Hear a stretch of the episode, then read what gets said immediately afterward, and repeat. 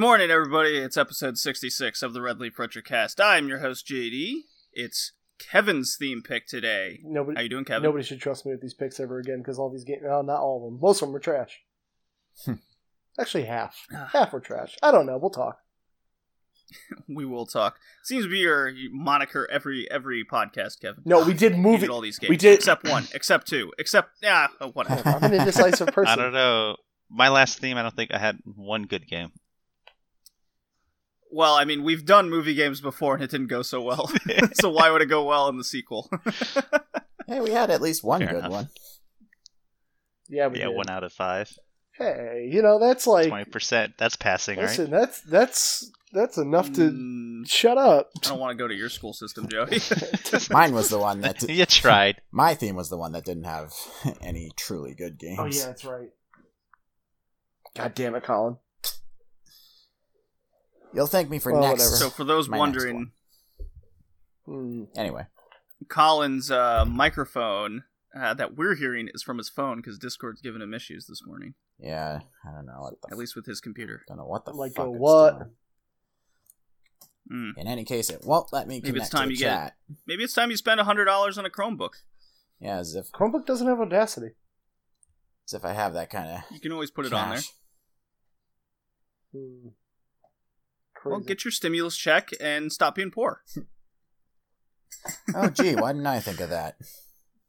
Yeah, so good, good advice. Uh, that's what I'm here for. Hmm.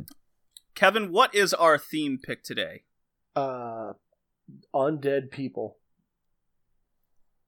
That's Titled Zombies. nope, Yeah. nope, nope. That that's classifying too broad. That is that is not cool, man. You can't say the Z word. Yeah, you can't say. I the can't Z say word. the Z It's word. offensive. When did that? When did that? When did that become offensive? When I decided it right now, and I will cancel this podcast. when The right Walking now. Dead aired. Ooh, cancel culture. Oof. Well, I'm gonna have to uh, get you to file a uh, bureaucratic, uh, super serious uh, grievance note with the po- uh, head of the podcast. Uh, don't use your fancy lawyer words on me, nerd. To know that you're offensive. We're going to Twitter with this. Hell well, yeah. when I look at your grievance, I will contemplate and think about what I said. Wow. you you mean that?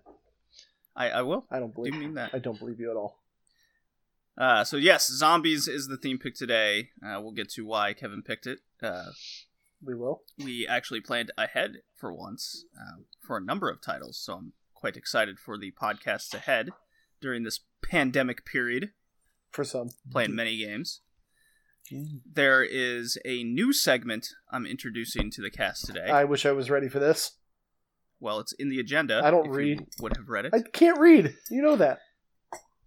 It's just a fu- fun little short thing, uh, just to have a little have a little fun with. So look forward to that. That's a little bit later. Mm. And what games have we been playing, Joey? Ooh, I did, you beat Ori finish Wisp? too. Yeah, I didn't 100% Yay. it because I don't like the races, so I did everything about except for that stuff. Um, but yeah, I did beat it. And then I Damn. started playing uh, Modern Warfare, Call of Duty Warzone, Uh huh. their Yeah. battle royale game. But what I think about Ori is that what you want to know? Yeah. I still don't think the first one is uh better, but the second one wasn't bad. I liked it, but I still like the first one better.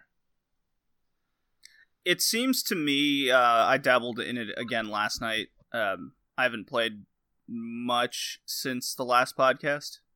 Uh, it seems to me it's more of just a flavor of do you like the first game's mechanics more or the second one's? Because otherwise, they're basically the same concept game.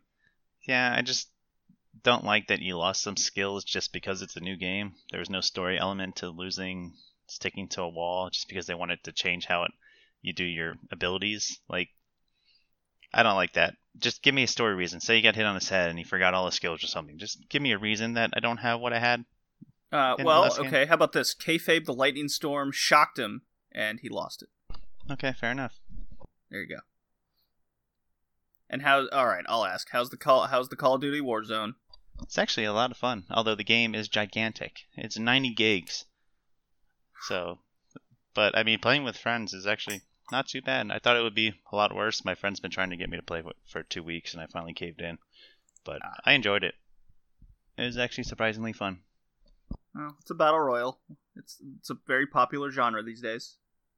Fortnite though. I- Also I a s- battle royal. I Still, still haven't strong. played Fortnite, so maybe next time. Uh, Colin, did you finish Doom Eternal? I did. Overall, it was a pre- What'd you think? overall it was a pretty fun ride.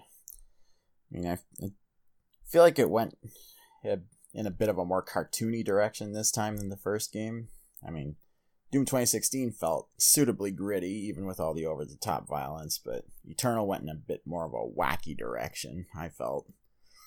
Not that that's necessarily a bad thing. Yeah, it was kind of campy. Not that that's necessarily a bad thing. I'm just not sure I felt like as much of a badass killing demons with this one.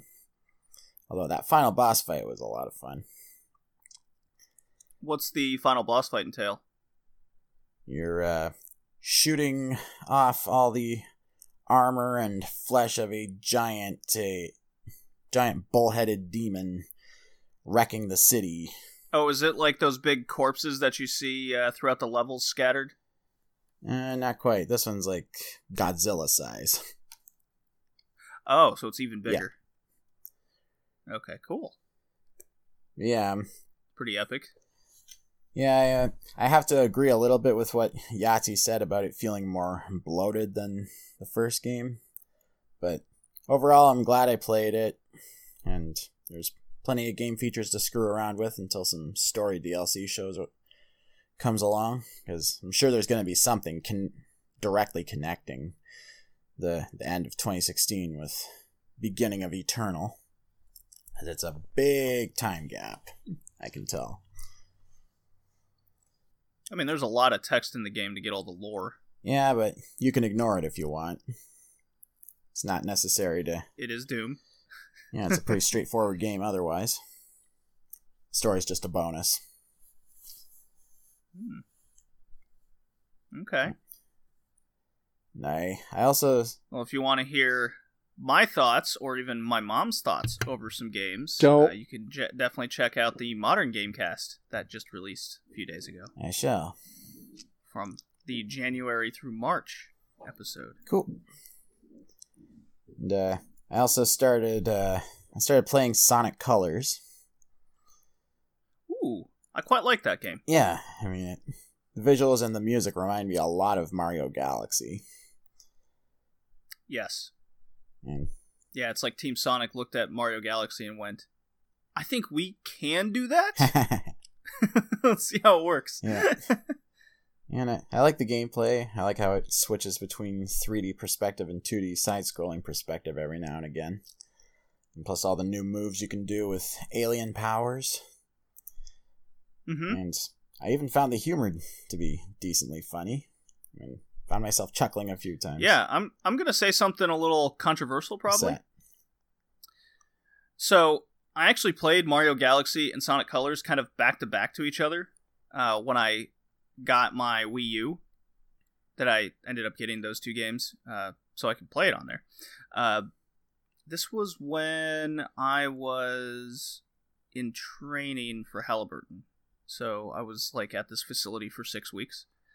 Uh, so I was playing those games, and after it was all said and done, Mario Galaxy is a way better game and way better made, but I had more fun with Sonic Colors. I was just Ah, about to say, how is how is saying Mario Galaxy is a better game controversial at all?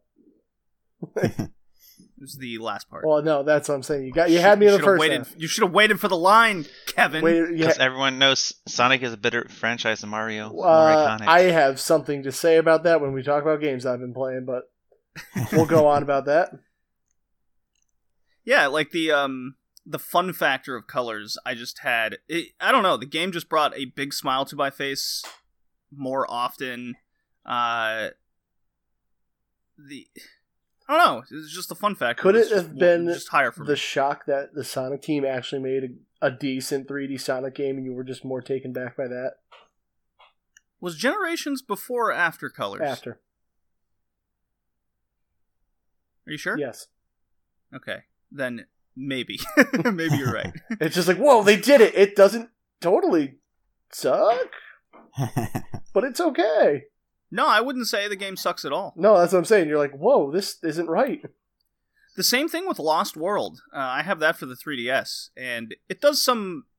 Well, it's a different game than the Wii U one. I think. Mm, well, they added some uh, kind of motion controls to the 3DS, Oh, gross. where you gotta. Well, it's it's kind of cool. Like some boss fights, you have to actually uh, move the 3DS around uh, like a camera. So, like the, there, I remember this. There was a boss battle, and this was really cool actually.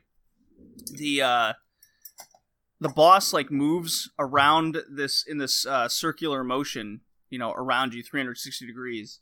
And if he goes behind you, you have to actually kind of turn your whole body and 3DS around uh, to get Sonic to look behind him. Hmm. Does that make sense? Yeah, it just sounds awful. I don't like motion controls, especially my 3DS. where I have to well, it turn- wasn't motion control. Like I don't want to turn the- my the- whole body. Is my point, I guess. Yeah, I was because I, I remember this. I was uh, I was offshore working. I was playing this in my bed, and all of a sudden it's saying you gotta you gotta move. I'm like I'm like in my bed, motion, trying to look behind me. Yeah. I was like, this is really cool, but I can't do this in a bunk. yeah, really. What if I'm sitting in a corner? Can't do it. I'm like hitting hitting the wall to the left of me. Ah, shit! There's a boss here, guys. You don't understand.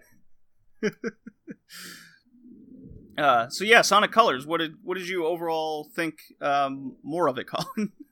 that was English. Uh, I haven't played that much of it, but I'm definitely interested to play more. And Alrighty. I also finally beat Fight'N Rage. That is to say, I got like three of the endings. It's uh There's multiple endings in that. oh yeah yeah they they actually as soon as you beat it once, there's this whole chart comes about. So Oh. there's like multiple branching paths, and then Hmm. and depending if you saved certain NPCs' lives or not, you can you'll go to you'll be able to access certain paths and get a different ending based on that. They Interesting.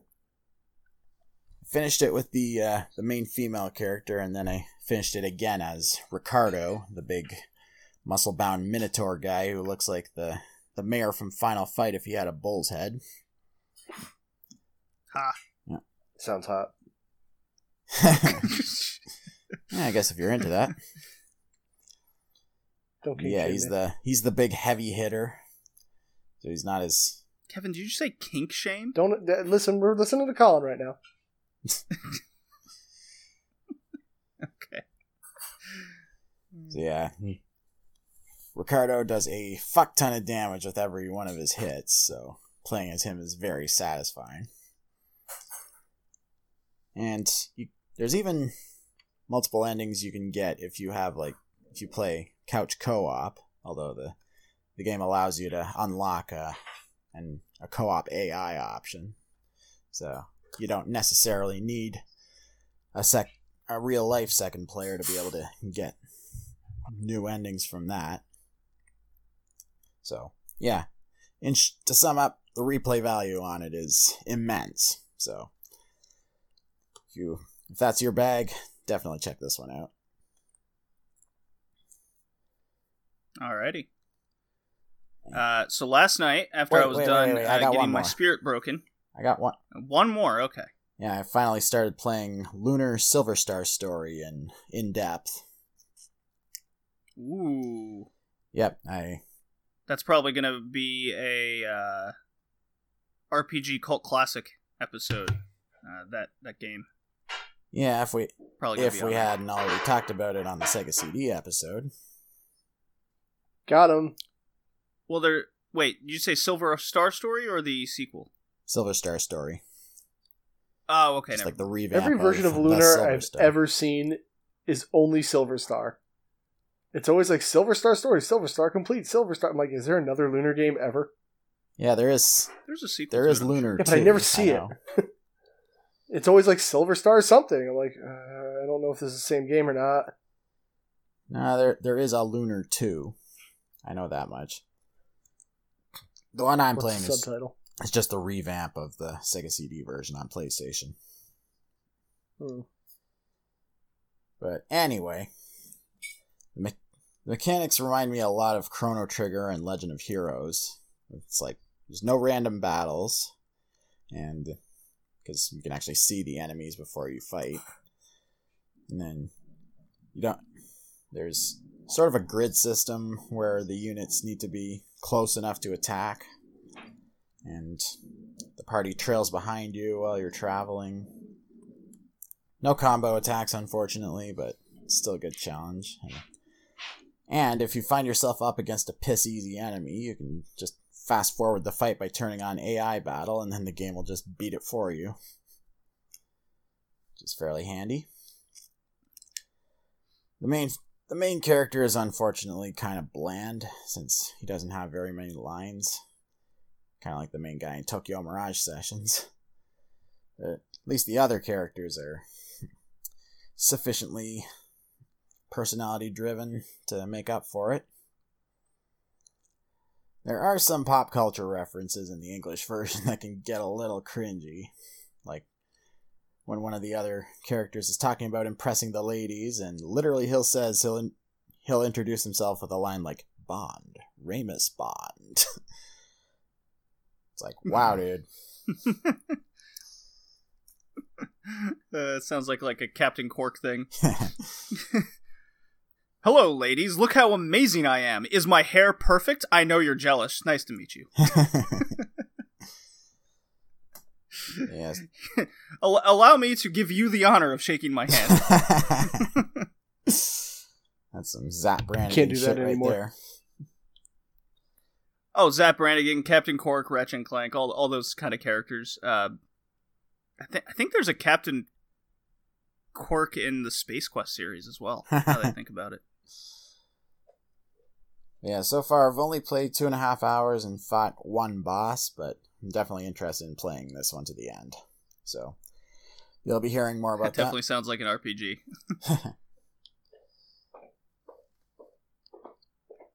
Yeah, I, I remember playing that for the Sega CD, and um, really got to go back to that. Really do someday, possibly. I'm, I'm really, I'm really doing well on my uh, kind of list that I've made of crazy backlog of just ra- uh, random games that I really, really want to beat for my own kind of interest and historical purpose. And Tomb Raider on the Sega Saturn was one of them, and I finally beat it last night. oh yeah. Yeah, I finally beat it. Well, I mean, I was playing. I was playing on playing uh, some of the podcast games and trying to trying to continue my uh, journey of 2020 in, into beating at least one podcast game per episode, and uh, did did not able was not able to do that for this episode uh, because yeah, I failed. A couple of them just broke my spirit, and I was enjoying them the most, and uh, it just didn't. It wasn't meant to be. So then I turned on Tomb Raider on my Sega Saturn.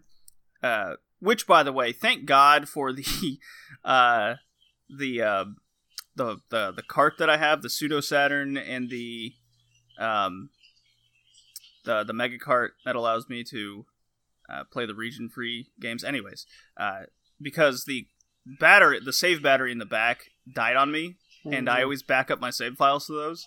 Oh my God! If I didn't have You've been screwed. have that backed up, uh, I would have lost all of my progress. I honestly forgot how the Oh, Saturn shit. saved without that. Yeah, the Saturn saves via a watch battery Oh. in the back. Those are gonna last forever, so no Well, need to worry okay, about so- that.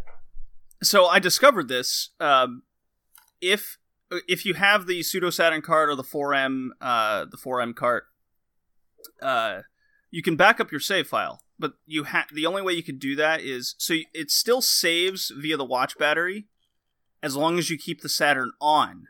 Right. yeah. As soon as you turn it off, it resets and cleans it. However, if you press the reset button on the Saturn, it just restarts the Saturn and the save battery maintains its its uh, memory, okay, right? so it needs constant power. right. It just needs the constant power. So then before you turn it off, you just have to remember to reset it, transfer your save file from from the dead battery to one of your uh, carts, and then before you start up the game again, you just transfer it back. It takes like a second. Hey, I'm gonna throw Takes this no out there. time It at sounds all. really shitty and inconvenient. Saturn sucks. Boo. Well, you know, it would have been nice to uh, have a memory card uh, like the PlayStation did. Mm. That was that. You know, looking back on it, when you compare the disc systems, oh, that is a that is a great, great little invention there. The memory card, crazy thought. Yeah. uh, well, the of course the N64 went full cartridge. and you just save it on that. But anyways. Uh, so yeah, I beat Tomb Raider Sega Saturn, and um, I had never played past the Aqueduct before. I've always played that first uh, mission section, you know, the one with the dinosaur and everything, and the T Rex that comes after you, and all the raptors and whatnot. As they do. Colin, you remember? oh, do I ever? Yeah. Especially with the Canadian Uh, lumberjack guy. Yes. yeah. Uh, I've only played Anniversary uh, all the way through. So I actually thought that Anniversary was just an upgraded uh, kind of remaster of the first one. Hence 10 year anniversary edition. Is it not? Uh, no, it's a reimagining. That sounds weird, but okay. So it's it's the same kind of plot and concept of the first game, hmm but a lot of things are changed. Level uh, le- levels in the later games are totally different. It's an it's a it's like an homage to the first game, if anything. So I finally got to. By the way, the aqueduct still sucks ass. I hate it. No wonder I like never played past it. Water levels suck. no. as- Yeah, you have to. It's yeah, it's filling and and um, draining the aqueduct, going through. It's it's just a very labyrinthian uh, way uh, to go about everything. Hmm. Um, but when you get to Atlantis, uh, the going inside the Great Pyramid, it's called Atlantis basically, and um, I didn't know this, but I thought I was like entering this demon world because things are like pulsating. There's like these demon creatures coming out of pods and shit coming at me. Of course, they all explode. Why wouldn't Oh they? like- boy. Everything explodes like na- like napalm going off. I died so many times just shooting these fuckers. and uh oh yeah like um just the other day uh you could probably see it on my twitter. It's like 11 o'clock at night midnight or something. I'm it took me like an hour to finally get up to a platform that i finally found it got there. Uh pull a lever and of course the, these flying fuckers come out and i'm shooting them shooting them shooting them and of course by the time i finally kill them they're right on me and this is when i discovered they explode just explodes and kills me in a second Oh, Great. no. I'm like, motherfucker, all the way back. I was so mad. I turned it. I was like, say, I was about to like turn it off and go, no, I got to restart. That's right. uh, so that all happened, and uh, turns out, big major plot point is the uh, the woman, um, whatever, the businesswoman that hires you to find the the scion pieces, uh, the skion. No, it's a, it's She's Scion. actually- it's a it's a car. She's these are car fixed. Yeah, it's the it's the Toyota car from Yeah. from the past future. Yes. Uh, she's apparently like a scientist from the Atlantis days, and they kind of cryo froze her or whatever, and uh, she's been doing exper- uh, like science experiments in this uh in this pyramid. Um, so it's like a kickstart of evolution. So everyone's actually mutated, all these creatures and whatnot. It's all part of her big science experiment. She wants to take over the world. As, Uh, yep. I was like, oh, so they're not demons in hell and there's no portal. So I was thinking like Doom still. Like, oh, okay, cool. Uh, very cool last section of the game, the whole blowing up and you escape the pyramid. Uh, not as cool as a boss fight as I as you would imagine. Uh, because it's Tomb Raider. they seem to always be lackluster on those. But the fight just before that was really cool. It's like this half mutated skeleton corpse thing that's not quite all there. You know, it's it's it's something like out of Attack on Titan where it's only the upper half and arms. It's coming at you. I was like, that was cool. Uh, so yeah, Tomb Raider, Sega Saturn. Consider it beaten. I give it a a thumbs up. Uh, really, really, you can definitely see a lot of action adventure games are like this is the bl- that's the blueprint for games today. That's Kevin. You remember when I asked in the uh, in your Discord chat like a week or so ago? I was like, what do you think some of the best games that are ever made in like influential Made a series selling or whatever. etc etc yeah like all the series Yep. i gotta put tomb raider on on my list Ooh. I can see it. yeah yeah it, it's it's there's just so much to it and with the the fantastical story and the gameplay elements it's it's that good Yeah. uh, and then i beat final fantasy 7 remake uh, yesterday afternoon as well You beat- 43 You hours beat the game part one of a remake. assuming that more parts are coming out Yeah. at all Yeah. Square. it is square we're talking about here We announced it. It's coming. Uh, maybe. Actually, no. It just the the last line in the game is uh, what did it say? It said uh, like the story will continue or something. Yeah. Okay, buddy. It doesn't say like it doesn't give you a date. It doesn't give you anything. It just says the story will continue. I was like, yeah, in the original Yeah. that still exists. I gotta say, the one thing I saw from that game that is the best line ever. I haven't bought it. I saw somebody streaming it. It's Oh, when there's a lot of good uh, when when Cloud's cross dressing and Tifa's like, "Is that?" He goes, "Yep, got it, nailed it. Thanks. Moving on." And I was like, oh, Yeah, yeah. I, I even posted on Twitter Yeah. too. Yeah, T, T yeah. So Cloud's uh, cross dressing. He's in Corneo's little BDSM chamber. He's just been gassed, and then he wakes up, and Tifa's wait, Cloud, but your hair, your clothes, your uh, oh, your skin. And he goes, "Yes, nailed it. Thank you. Move on." it's so good. I died. I was like, "Yes." It's because because Colin, you remember when when it was announced, and we're just like, I don't know if they're gonna have this cross dressing thing in 2020. Be better Yeah. because uh, but I would have loved it if people got outraged from it. I would have just sat and grabbed my popcorn. Like, Yeah, I was get over it. I was Yeah. wondering if something like that would happen, but then I think maybe a few months down the line, I, there was an official announcement by Square that yes, the cross-dressing scene would be in the game. So I was like, Really okay, cool. They have an official announcement about that. Yeah. It it's so I can honestly say after completing it, uh 43 hours, very satisfied with the length, that's for sure. But Uh question. no, no buts. Oh no, I Uh, no, I have, I have an actual question about it because this is Okay. like something I worried about. Like being that that whole game itself originally was like forty hours. Like how much padding is there in just the Midgard part? Because I was watching somebody play. I'm like, I don't remember half this stuff from Midgard, but I'm like, this seems like a whole lot of padding for them to be like, it's forty hours. It's forty hours. It's a full game. Trust us. There's I would I would put it as there's one section of the game that's padded. Everything else felt very natural uh, to the story, character building. Everything was felt necessary. Okay. There's just one one Aerith section uh, where you're traveling through this underground freeway. I spoke about it last time, Mhm. where you have to do this robot arm puzzle, Yeah, and it's I saw that. absolutely nonsense. And the walking on the rooftop section was very, very needlessly long. That was the that tho- those two particular Aerith sections amount to about an hour and a half, two hours Mhm. of the 43 that I played. That's the only part that felt padded. Okay. Gotcha.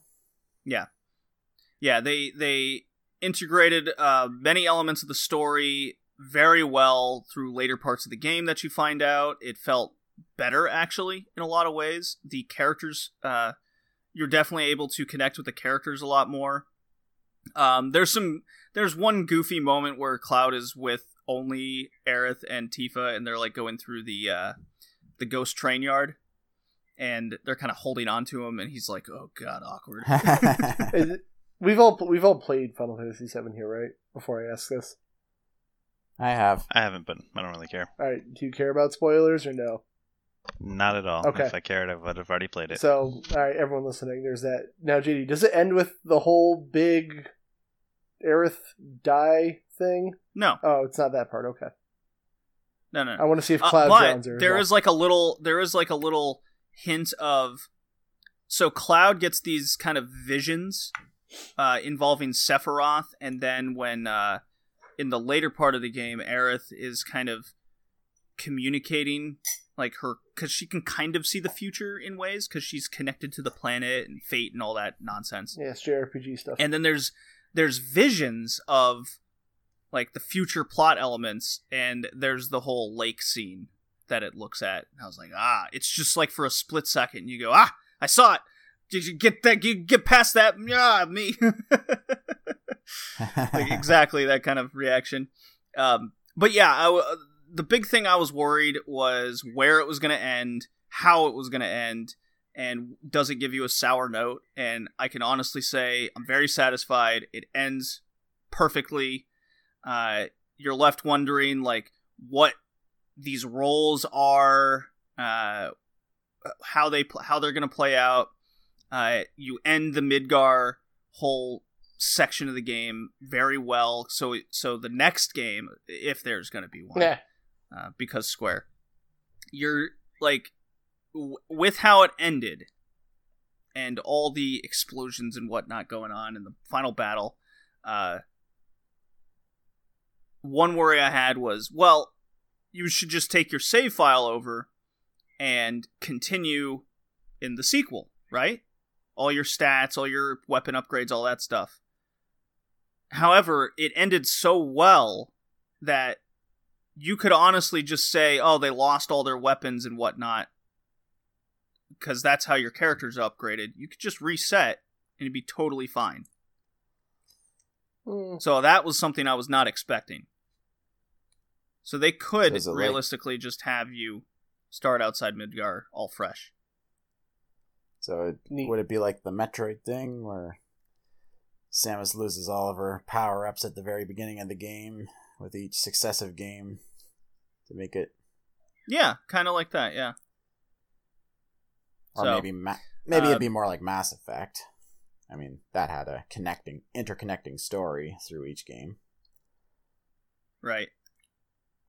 So yeah, very very satisfied with Final Fantasy VII. I'll I'll go into more detail and depth in the modern game cast, of course. Uh, but uh, definitely, if you're a fan of Final Fantasy games, if you're a fan of Seven, the remake really nails it home. I have just that one complaint over that one section. Uh, fantastic, big thumbs up from me. Cool. I guess I'll I guess I'll order a copy in the near future. Yeah, you, you like you'd be very satisfied, Colin. I I, I think uh, you I think you would do yourself a disservice if you didn't uh, if you didn't play it. Yeah, I've just got so many So- other games in my backlog to go through. So Nah, don't sleep on this one. It's yeah, definitely one of the best. I mean, Final Fantasy VII's regarded as one of the best games ever, anyways, and the remake definitely, definitely does not disappoint in any way. yeah, it's uh, it's a pretty hot topic on YouTube right now. So yeah, I might as well might as well get on it asap. Yeah. All right, Kevin, Hello. finish it out with the with this little part here. Try to keep it brief since we went on for like ever. Uh, so I've been playing a couple things. Number one is Fire Emblem Three Houses. I beat that. Uh, Dimitri. Wow, that's like hundred hours. It is not. That's the thing. Everyone told me it was gonna How be like take you? like forty something. Oh. Everyone told me it was gonna be like 80, 100. blah, blah, blah. I'm like, then I looked up on. I how- guess like- if you play the other characters. Yeah, but I'm, that's the thing. Like, I, I, I, if you play two, three houses, yeah, hundred hours. I'm not. Like, uh, from what I've read, like you see a different perspective to the same story. Like, whatever. And I'm not going to do it right now. Maybe in the future, but like the story is overall the same. So That's strange because I'm like, I stopped at about the 30 hour mark and I didn't even feel like I was at the halfway point. there's 22 chapters from the Blue Lion side. So Hmm. look it up that way. I mean, look, everyone told me it was gonna be hours and hours and hours. If you're gonna do every every story, fine. Um, the thing that really drags it out, especially at the second half of the game, if you like once you get into the future stuff, um, Right. that the, the whole school thing is like it just drags. Like it's always like do the same thing, go fishing, meet your students, instruct them. Like the second half of that game, that part really drags on, but it gets to a point where like I've set everyone how I want to build them, instruct automatically. Uh, rest, you know, they're kind of doing their thing, so you can kind of zoom through that part if you want. Um, that being said, like b- because I played Blue Lions, like one character, I don't know how spoiler I want to get. One character seems like they're kind of going batshit insane, and they are. and one character seems evil, and they kind of are, but their intentions are different. Um, so it does warrant another playthrough, but honestly, I just How much recruiting from the other houses did you none do? actually. Ah, See, I- so that's that's a that's a big part that I was trying to do, and a lot of people do, and that takes up a lot of time. So it does, but when I was having somebody that watching me play, and they're like, "You can do that," but honestly, if you built up your characters enough, and I'm also mind you, I'm playing normal. I'm not pro gamer strats, whatever. Um, like you know, I a normal permadeath. Like honestly, I only had one character I hated, and honestly, if she died, I couldn't care. Um, but beyond that, like everything was fine. I like the the divine pulse go back a, a couple turns if somebody died. You didn't want them to die because I would have restarted the mission anyway. It kind of saves me some time. Um, overall, game's great. The only thing I complain about is like doing the school stuff. It just kind of yeah, yeah, yeah overstays. uh, hey, if you don't want to do tea ceremonies, more power to Oh you. my god, the tea ceremonies suck. That was so boring. I was like, this is the most anime weird fetish thing. I don't. This is weird. I don't like this. Um, that along with like in Fire Emblem Fates when you can like pet the people on the 3DS. I was like, this is fucking weird. Um, that that is a thing that it was happens. weird. And I know somebody like recruited Camilla for a meeting, and uh, yeah. Anyway, um, so I did that, and then what was I playing on the handheld side of things? Oh, Sonic Advance 2. Hey, uh, Sonic games uh, suck. I'm gonna throw it out there. The first half They of them, don't. they do. The first half of them is really great, and then there's always in every single Sonic game where they're like, "Hey, remember going fast? Remember that fun? Yeah, we're gonna stop that right now. Our whole gimmick, we're just gonna we're gonna nail that, cut it right off." Like, so- I haven't played a Sonic game since like the second one. yeah, and maybe that might have been. It's been a hot minute for I, you, haven't- Joey. I haven't played three, but like Sonic Advance 2, right when like it's going fast, I'm like, wow, this is good Sonic. And then Canyon Zone happens. And there's about like four out of these five paths that lead you to death. Good luck. I love Sonic Three for the record. I I, love I haven't played that one, I'm gonna be fair, but like Sonic Advance 2 just I was having so much fun with it until it just decided to stop being Sonic. So and- or maybe it didn't, because every Sonic game does that, I feel. Where it's like go fast, but don't. Please. So Well, it's a platformer. You got a platform. Well, then don't make your gimmick go really fast. well, it's all about the blast processing. It's on Game Boy Advance. I don't think there is any.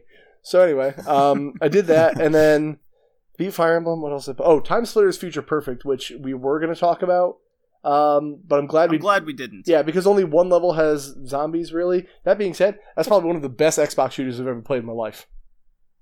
It's great. Like if you like GoldenEye, but you want like good controls, uh, that's the game. It's awesome. I, I, I want to play it first person or not first person, uh, multiplayer. Um, what a funny game story. I'm not normally into like time traveling stories because it's always like the future time period. I'm like, yeah, whatever. I've seen Sure, it. sure. Yeah. Um, great game though. Uh, and then I started Rogue Legacy back up because that's my Ooh. favorite Metroidvania ever. I, I love, love Rogue Legacy. it's so good. That's a good one. I got to. I actually just put a clip up on Twitter this morning of me getting. I beat the first boss no problem, and then the second one, Alexander, the Skull guy. Um, man, he just keeps dicking me. Uh, and I got to a point where I was one hit away, and he killed me, and I was just heartbroken. That game is hard. It's the first game I ever heard called Dark Souls, but this, and like meant it. You know, now every game does it, but like that game is stupid hard, and I love it. It's great. I think I'm already on the year. I like, always, la- I always 3000 laugh at that moniker. Oh, it's like Dark Souls, but Oh, you mean you died once and it's a little difficult? Poor girl. Oh man, sorry. Um, yeah, no, Rogue Legacy is wonderful. They just announced a sequel, so I kind of got all in the mood to revisit it. Um, oh, that's right. That is coming out. This I year. already barked up Cellar Door Games on Twitter. I was like, "Yo, what's a boy got to do to get a code?" And they said, uh, "Black magic and a time machine because it's not done." So there's that. I did not know there was going to be a sequel. Oh, I'm excited. it just got announced, and only a PC date right now. So, wah, wah. Uh, perfect for me. yeah, fucking nerd. Did the first one come out on? Yeah, PC it's on everything. first? I don't know. Well, now it's it on. is, it's but- on Steam. Says summer 2020. Hell yeah. Uh, and then other than that, I've been playing Resogun on the Vita because Resogun's cool. Oh, I like Resogun. Yeah, I, I never understood what freed the humans, uh, but it kind of just seems like blow stuff up in front of them and you're fine. So, Yeah, run the ship into them, kill them, well, you, and uh, you save them. you, no, you kind of sure. Let's go with that. Uh, it's a good game. Uh, you know, not, I kept it brief. Fire Emblem's great. Play more Fire Emblem. More Fire Emblems for Smash. I said it. Yeah, Fire Emblem Three Houses is on my list of of hopefully games Yeah. I Just finish. in just beat one path because honestly, it's like forty something hours. Well, that was my plan. yeah. Yeah, that was my My friend wants me to do like a maddening run, and I'm like, I don't know if I'm good enough for that. So we'll see how that goes. Anywho, that's what I played. Let's move on. All right, topic. Here we go. Drop time. You're a drop. Drop these nuts. Drop these nuts. What was the drop? It was the Metal Gear Solid phone ringing. Oh, Yeah, because Okay. it's uh, news time. oh, So uh, the PS5 controller was revealed. Everyone lost their mind and started comparing it to various things, one one, one or another. yeah. And the PS5 price point uh, is basically revealed but not confirmed. Uh, Five hundred dollars, uh, five fifty tops is the thing. That's what we expected. We even talked about it. I don't like that. Um, yeah, uh, even even this leaked kind of white, black and white. Uh, it almost looks like a PS4 Slim, just kind of little corners are smoothed out here and there. oh, they showed the kinda deal. system. No, it was like Oh. a rumor leak Oh, picture that I saw. Uh, don't take it any serious at all, but the price point was basically revealed because uh, the cost of production being about 230 USD compared to the 125 the PS4 had. So it's having a higher sell point. Um, so expected same price point the Xbox will have. Uh, but yeah, the did uh, you just call it a sex box? it is a Xbox. Okay, just wanted to make sure. Yeah, Xbox Series X. Oh, right, Xbox. right, right, right. Yeah, sure. Yeah.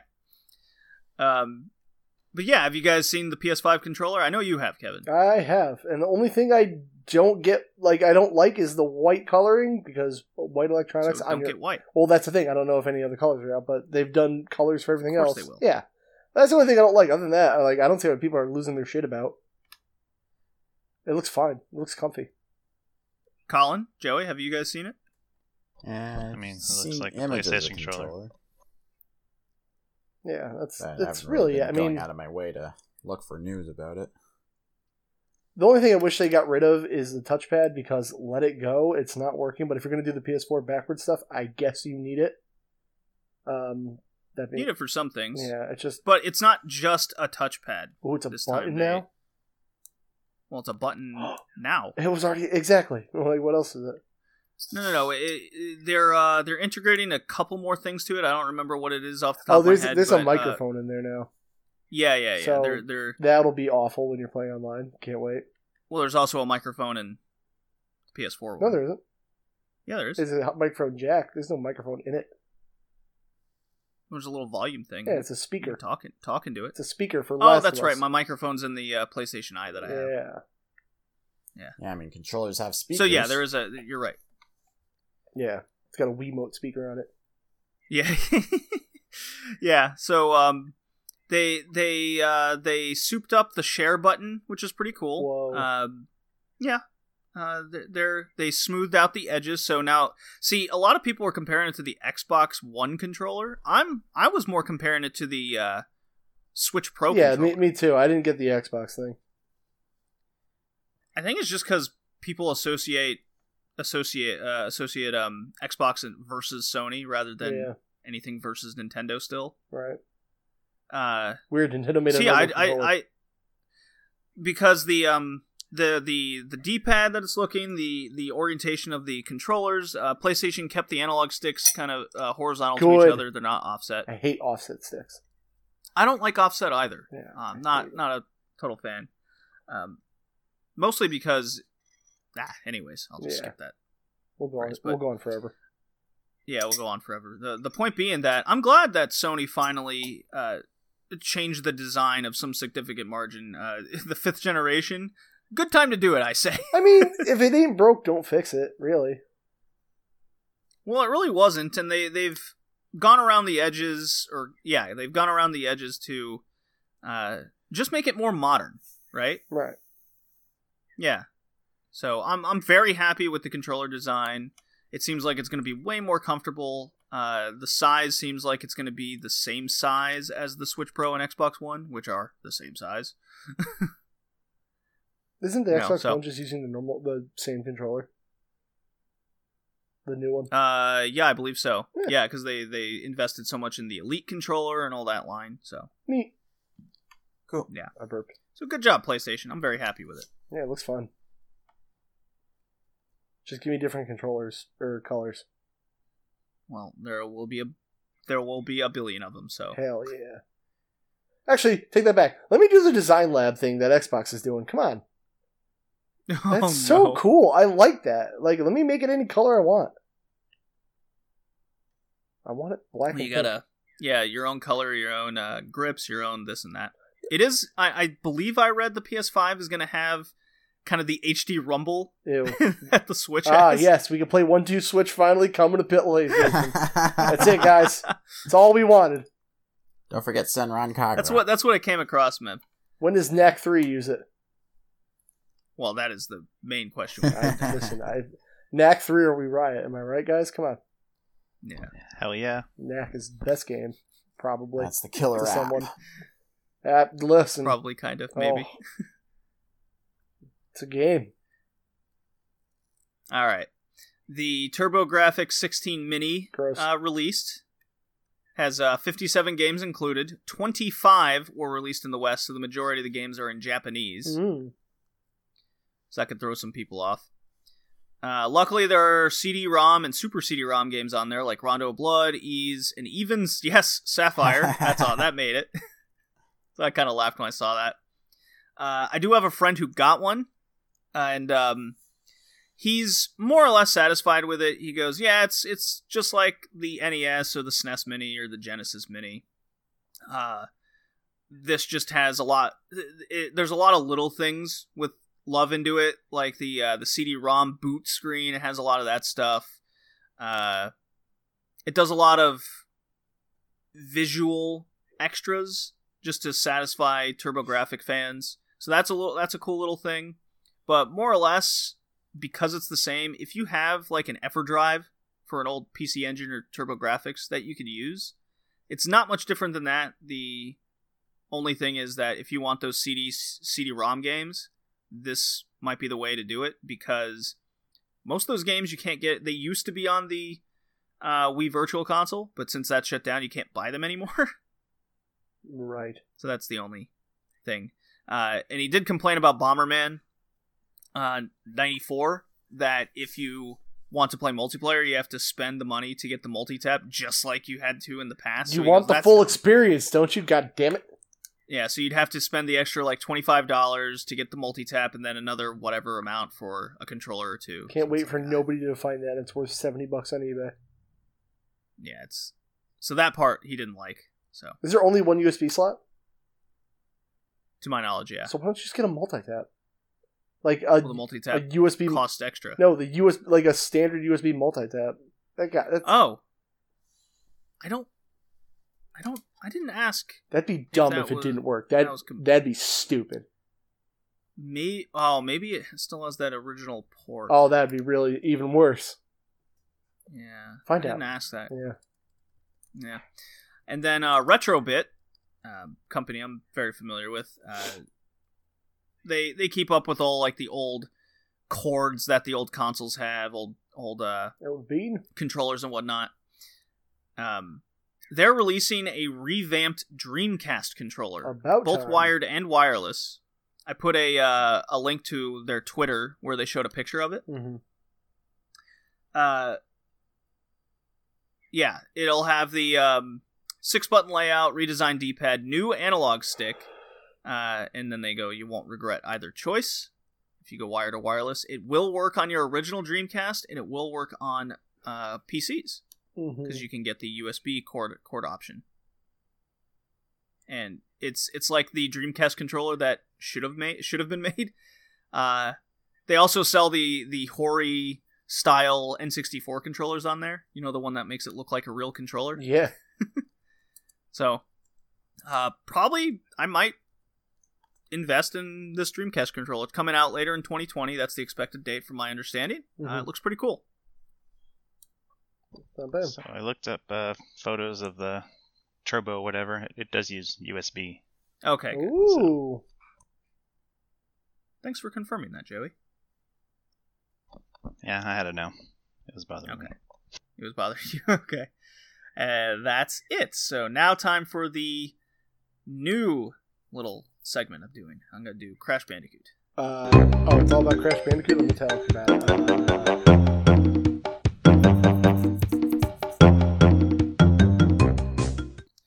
Okay. So a little hint for things to come. Uh, new segment. It's the short magazine game review oh, from a game we played on a past episode. Ooh. Uh, I was yes, so I was inspired from uh, Castle Zots on Twitter. He posted an old GamePro review of Castlevania Symphony of the Night, where they where this magazine torched the game, giving it like a four out of ten or something. Oh, jeez. And I kind of already read these some old reviews in retrospect uh, before the games, and uh, so, uh, yeah, there's a there's a large, large, large archive of old gaming magazines on RetroMags.com. It's a preservation site, so I was able to get find a bunch of old magazines on there. Really cool stuff. Uh, did you guys have any magazines growing up, or still read some today? Uh, I popped in. Gaming-wise? I popped in on like tips and tricks, but like I never, like really, really followed any. Yeah, I didn't either. No. I think I think I had like one or two PlayStation magazines or whatever. Whoa. I think I only had Colin. I only had Game Pro, but the only reason I had that subscription was because of their one of their uh, free issues being given out at Blockbuster. You could subscribe and have a chance to win a PlayStation 2. Didn't get it, obviously, but, but I still uh, I still enjoyed reading reading it whenever it came every month. So I I had a number of magazine subscriptions, um, all the time, all throughout. Uh, I would bring them to school all the time too. Uh, I had Nintendo Power every now and again as a kid for my NES, uh, and then I and then when I got my PlayStation, I had the official U.S. PlayStation magazine. That for those that need a a more, I guess, uh, moniker value of what that was. That was the one that came with the demo jam pack discs and I had that magazine forever, like never ending. Uh, and then I still have Game Informer, Game Informer to this day, uh, just via GameStop. I've had that since I got out of college in 08, Hmm. I believe. Um, because you acc- I accumulate points through GameStop, and then they're just like, "Oh, you have enough points. Uh, you want to use it?" And then they throw in the Game Informer magazine. Just here you go. So I still get that to this day. I love reading them. I bring the magazines to work now. I, I love reading reviews. Uh, they're they're bet they seem to be better in the magazines than they do on the actual websites. You know what I mean, guys? What do you mean? No, actually, I was gonna ask. It like if you ignore the whole score part Oh, and you actually read the review, uh, they're they're they they they tend to be more detailed on what matters in a game oh, okay. While if you look at one in the past and they're kind of directly related to the console that they're on, uh, like Nintendo Power would, it, it felt like an advertisement for all their games. Ah, uh, Jekyll and Hyde, greatest game ever kind of situation. Beautiful graphics. Yeah, the why you- gameplay is on point. That's why I don't buy a magazine that's like Xbox official. You're gonna say every game's great because you want they want Exactly. you to buy it. So, because of uh, well, Game Inform or Game Game Pro was kind of, because they weren't related to a console. They were, they seemed to always be we're just going to torch games left and right uh, if need be. So those are fun. And then the the ones that are super biased are very obvious. I mean, if you Right. overlook the the stuttering frame rate and the fact that it crashes your system, this game's pretty solid. Nine out of ten. so okay, so the first uh, the first game I'm gonna do is from episode one space uh, Earthworm Jim from Game Pro issue number sixty four. So close. And what? that was 69 joke. Go ahead. Oh, okay. Uh, so this one actually reviewed both the Genesis and the SNES version, Ooh. Of Earthworm Jim. and yet the same person. I even checked this. The same person reviewed both Playmates. Okay. Uh, got straight fives across the board. This is the Genesis one, Out of giving five? it a perfect score. Okay, so I answered that. so these old reviews in GamePro, and uh, whether that the all, PlayStation Magazine would do it, uh, Nintendo Power would do it too. It would be, and I'll reiterate this later as well. Uh, they would have like challenge. There'd be four categories: challenge, uh, controls, uh, fun factor, and graphics, or something along those lines, right?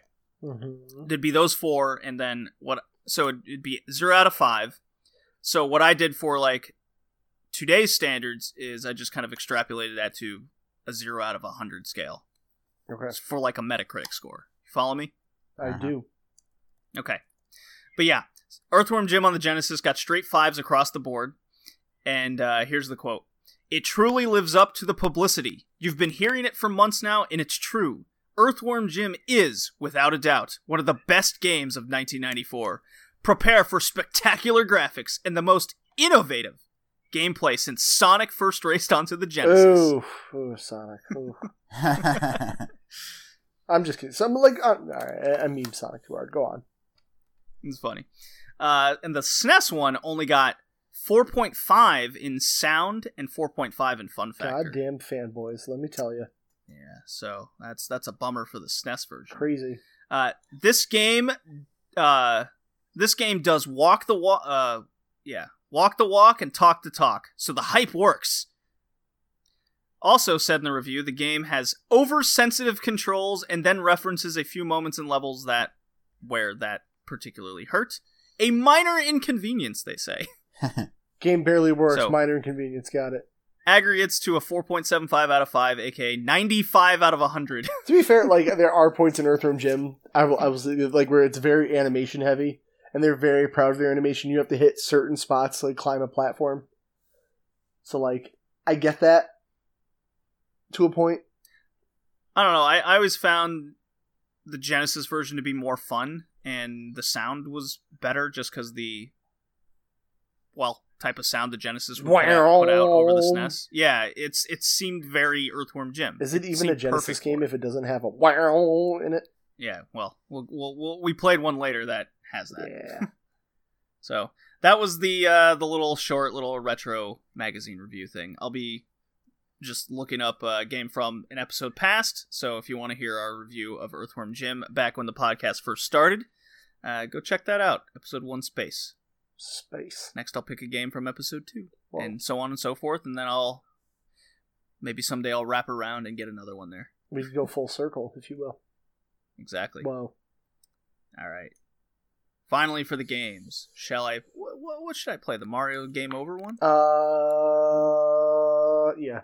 You know what? Final Fantasy's out. I'll play.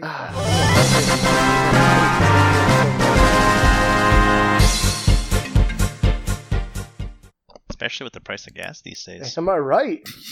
Super cheap. Dude, I got a full tank for 15 bucks. Oh man, I was so pumped yesterday. It cost me sixteen dollars to fill up yesterday. Whoa, what you driving?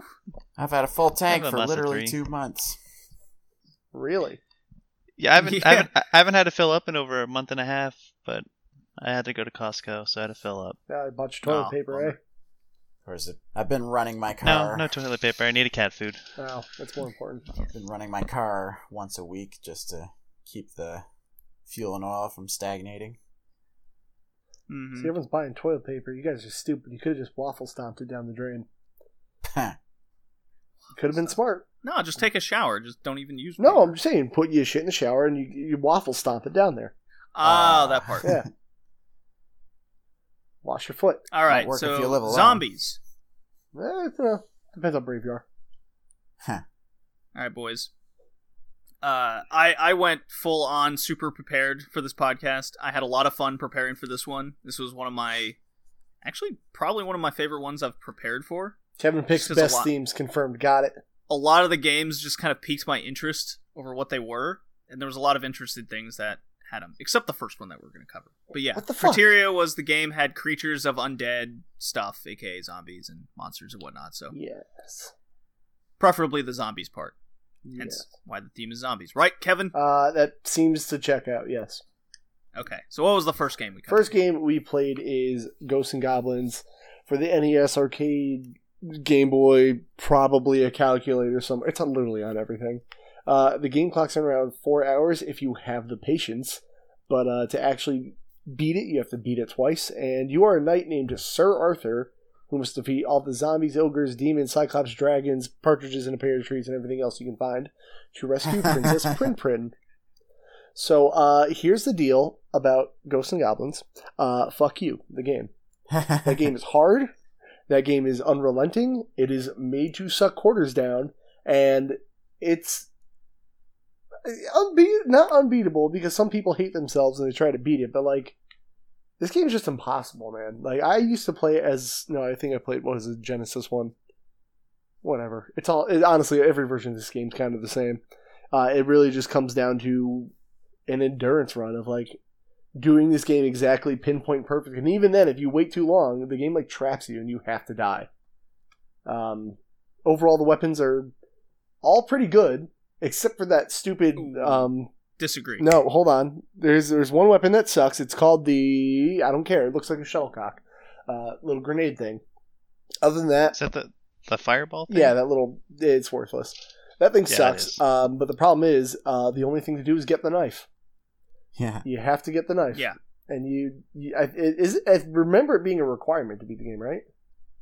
No. Uh, pretty much. There's a, there's a lot of instances where, uh, because it has the range and you can fire it so fast, Right. that's where it's just advantageous to have it, and you can do damage to enemies that just get pumped full of it so much easier, and you can actually hit them too. Right. Yeah. There's, Because yeah, like the fireball has that stupid arc that you'll never hit anything with. right. Though I think there's This a game point kinda near the end where you you. need the shield to advance. Right. Which is dumb, Yeah, it's and it doesn't even show up in the level you need it. It's the level before it, and if you miss it, uh, sucks. Or if you get a new weapon, sucks more. Well, it's funny because we played Ghouls and Ghosts on a past episode, hmm and I love that game. That was super super fun, and it it was like everything this game isn't. well, it is, but the problem is, it's like it's almost like a remake of this because all like this Super Ghouls and Ghosts, Ghosts and Goblins, whatever the title is, they're kind of all the same. You know, yeah, they're all like remakes of each other, honestly. So like this, like playing this version, it doesn't really seem to need to be played anymore. I guess you can if you want to go back, but you're kind of better off playing one of the 16-bit variants. I do agree with that. Yeah, Yeah, I Yeah. did play the arcade version, uh, the Capcom collection, and you can kind of give yourself quarters um, if you want to prolong your pain. Uh, like even though I'm saying all this, the game isn't bad. It's solidly made. It is just crushingly difficult, and it was meant to be played in arcade and take your money, and it does what it's supposed to do. So Sure I can't fault it for that, really. But like I have I don't think it was made all that well. maybe not this version, maybe the the newer ones, but again, they all kind of blend together. I also played the arcade one, not not the NES one. So I Bet the arcade one is better because the hmm. NES one just It- felt so unfair. it's very slow too, like compared to the, Yeah. the arcade one. So you know, maybe maybe that the one and the that. one and two hit kill is just ridiculous. I mean, I get that that's a that's a ghouls and ghosts, ghosts and goblins thing, and being in your underwear is cool. and being in your underwear is cool. And we even played Maximo, Ghosts to Glory. Yeah, the, let's uh, not talk about spiritual that one successor. Fuck that game. Yeah, this is this is a Capcom uh, developed and published title, released fall 1986, so before all the magazines came out. Whoa. that was reading in the backlogs. However, there was a Nintendo Power Tip from issue one what was the tip? in the Counselor's Corner, which had the stage select code, which I looked it up online. I like I don't know why I had trouble finding it, but when I saw it, Nintendo Power, I was like, "Oh my god, there it is." That's how they get you. Hold the control pad right and press B three times up, B three times left, B three times down, B three times start, A start, and boom, skip all those fucking levels. Wow. to make the game good, you had to skip the levels. Crazy. but like Colin said, you need the shield to get past one, which is in the level before that. So, eh, You can't level skip to the last level anyway. right, So, like, when it comes to like things like that, or I guess the shield is fine, but like when it punishes you as like now you have to go do it again, I'm like, no, I beat this game. Thanks. Well, it's funny because we played. Uh, I think it was DonPachi that did the same thing. Yeah, I don't like But- that technique. They that game because it wasn't so punishingly hard hmm and felt unfair that when you finally got to the end and they tied a story into it for the most part. It just wasn't like like this one where it goes, ah, well, the devil wasn't here. Try again. Uh, yeah, I don't. I beat it. Sorry, you, you can't do that to me. Or like if I play an older game, it's like you beat it on normal, but if you want to see the ending, play it on hard. I'm like, you don't know that YouTube exists. Haha, nerd. I. Oh, I should have looked up the ending screen. Doesn't this one have a? not. Doesn't Ghosts and Goblins have the congratulations? yeah, Yeah. It's At the end. yeah. Yeah, it's on the Angry Video Game Nerd episode of it. Yeah, I So, think I remember seeing that. It's not. It's not worth it. Look, if you beat it once, hats off to you. If you never beat it, hey, you played a pretty decent game that just hates you. I feel like we're ignoring. Joey, what do you got? I didn't like it. It's very Aw. unforgiving. Once you get hit once, I died. Like didn't matter how much health I had. One hit. Next thing you know, I got hit again by another zombie or, or goblin or bird. So I just pretty much had to play perfect, or I wouldn't go anywhere. It's an arcade game, and it's it's kind of supposed to do that, like I said. So you did it right, I guess. Cool. Yeah. Cool. like like I I, I kind of stand by a thing even though people laugh at me for it because I yes I'm I was born in 92 I'm not used to as many old games as others I kind of started at 16 and went back but like games before PS1 weren't meant to be beat in my mind like they just weren't like even when you get to an ending screen developers are kind of like oh okay They weren't meant to be beat in two to three hours. I don't even think at all like like this like I don't like that's why Capcom didn't even bother to like well, spell it was check to prevent people from like going to Blockbuster, renting the game, beating it, and then returning it two days later. Right, and then also sell Nintendo Power cheats and you know whatever. I just really don't think they were concerned about you completing the game or not. Yeah. You just played their game. Who cares if It you was win? it was just a different mentality back then. Once There were a lot of games like that, Joey. This is one of them. once they once they invented memory cards, they were like, ah, I guess we shouldn't be total dicks anymore. Even though some developers were like, Ah. no, no, be dicks, no. Look at Rayman. Like what? You actually want to complete the game? Never. Know how it ends? No, No. no. Keep playing level one over and over again. Play the sequel though. It, it makes sense. Trust me. Well, it's not level one, Joey. It's play the first three levels over and over again. Yeah, Fair enough. Because we got to get you, got to get the player into a false sense of security and actually being happy they're playing a game, and then you crush their spirit. that's how Ninja Gaiden was for me. I remember that just being like, oh man, I'm I'm kind of good at this. No, you aren't, you idiot. Yeah. So Colin, you had something to say? I feel like we're ignoring one very important aspect of this game. That it begins with the main character and his girlfriend having their intimate moment interrupted by the main villain. yeah, Well, yeah, the devil comes in and ruins uh, Hanky Panky time. let me Time. tell you how many times I had that happen to me. The devil interrupts you in Oh, the middle of intercourse. The worst. it's just not Why, something he I've the seen devil. in any other game of the it's good what he time. And he, Enjoy your blue So, balls. he's got balls in that The worst. I mean, there is a threesome named after him, so he kind of wants to get them going. Hold on, what? The Devil's Threesome. Oh, I thought you meant like there was a move. Never mind. I thought it was the devil's triangle. I thought it was something called Firebrand. Let me show you the Firebrand, man. Ooh. Ooh. So I'm failing Ghosts and Goblins Oh, pretty easily. I didn't really have any fun with this. It was definitely the game I played the least for the podcast. Whack. Everyone else? Uh, I'm passing it. I give it like a. Oh wait, we'll do the tears later. Never mind.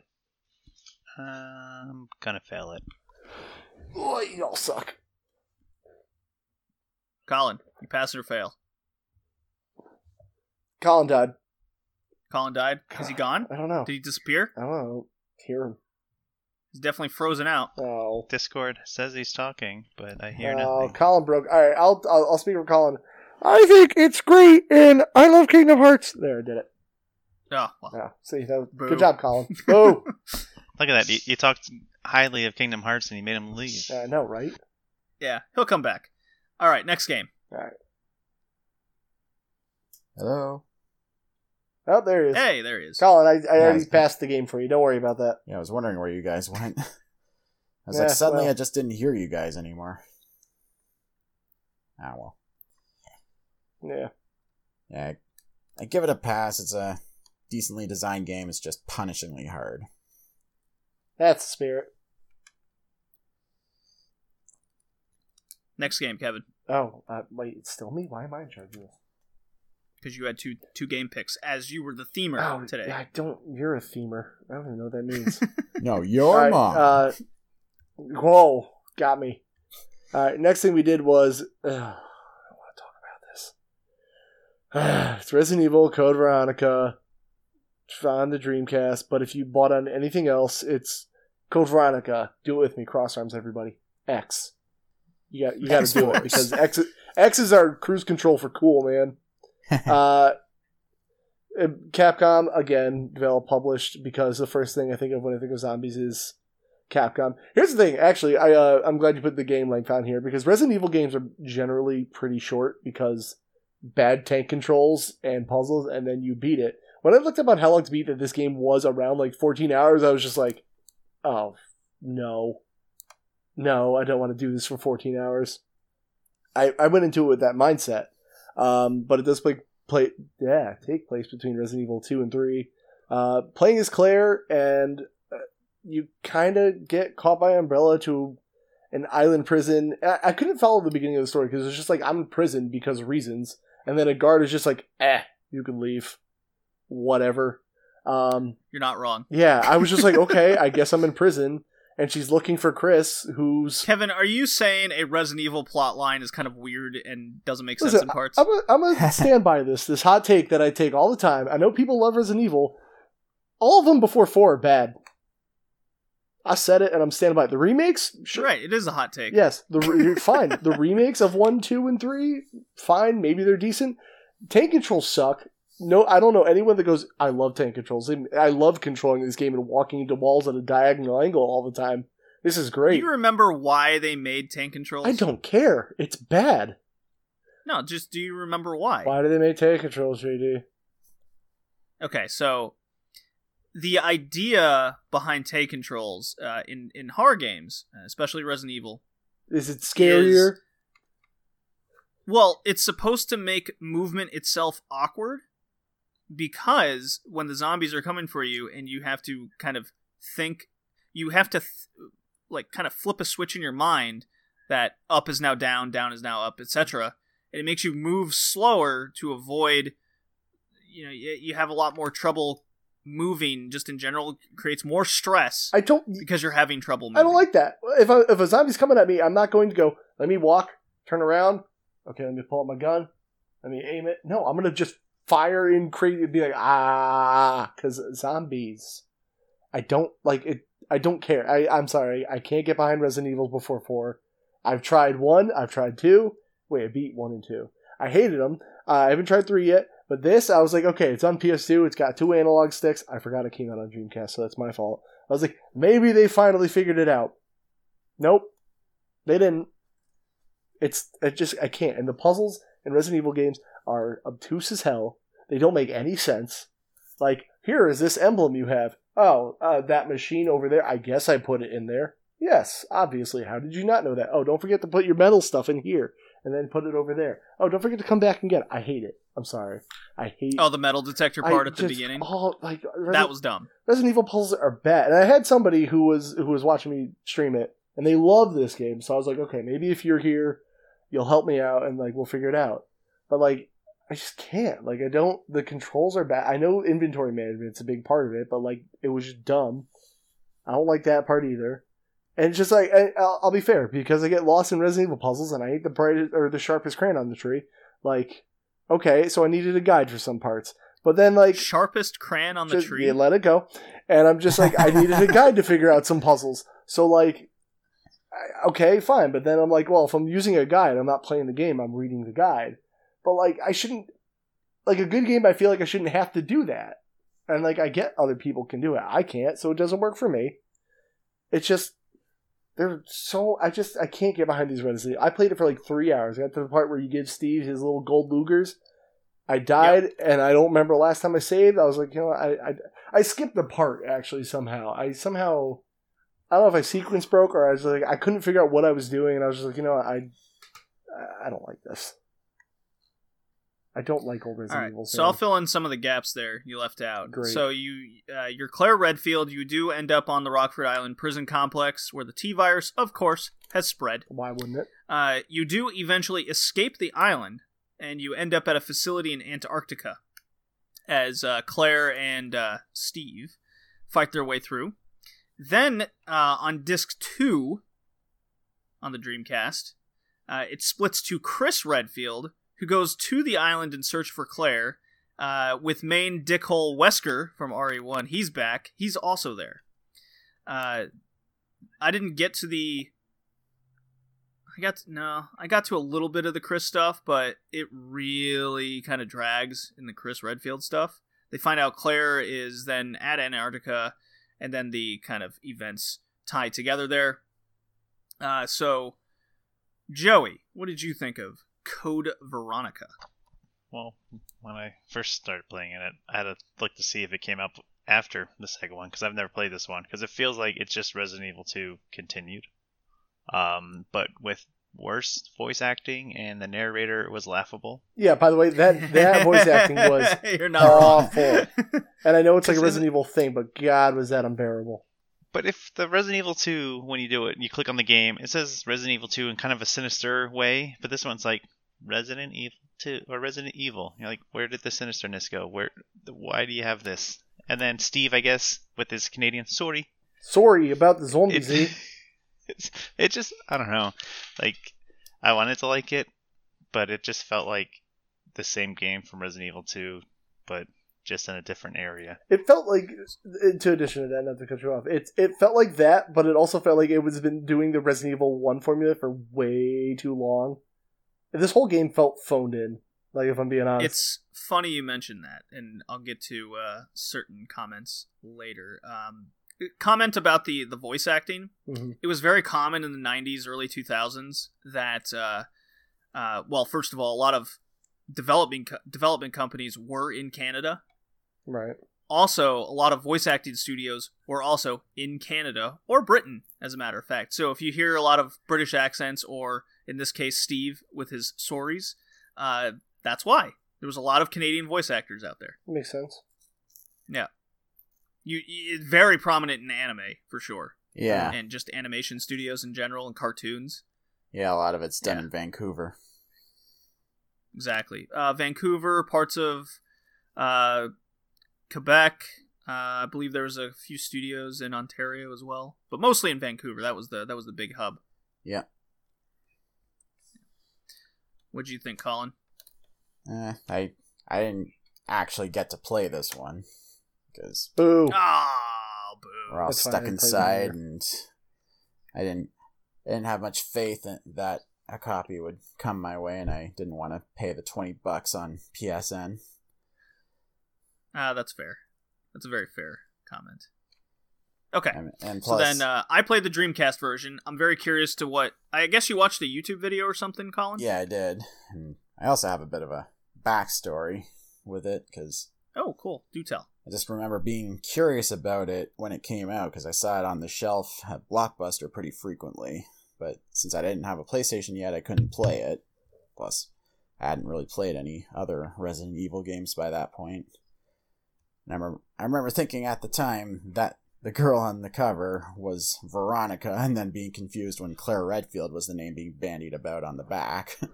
so yeah, Yeah, I wasn't really up that. on my Resident Evil lore at that point. Who is Veronica in this game? Veronica is just the name of the particular uh, virus, the T strain that Oh. they're looking for. Well, that's I believe it was the scientist that made it. Oh, okay then. The Veronica strain. T Veronica is what it's called in the game. Now I know. T Veronica virus. T Veronica virus. TVV.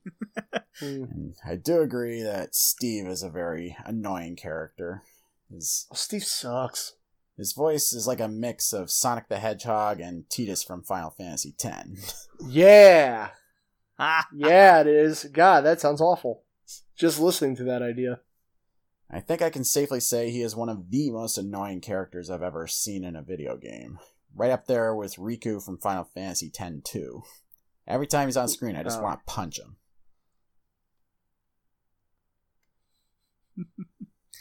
All right. So at first, if you guys remember, I was on a Resident Evil kick last year, Mm-hmm. and I played through the first three games, and then I kind of halted at Code Veronica. Uh, and I stopped at about that three hour mark that you did, Kevin, Nice. because of the excessive amount of backtracking and very long at that. That's what killed it for me. Uh, yes, it's par for the course res- with Resident Evil games, but this definitely went overboard.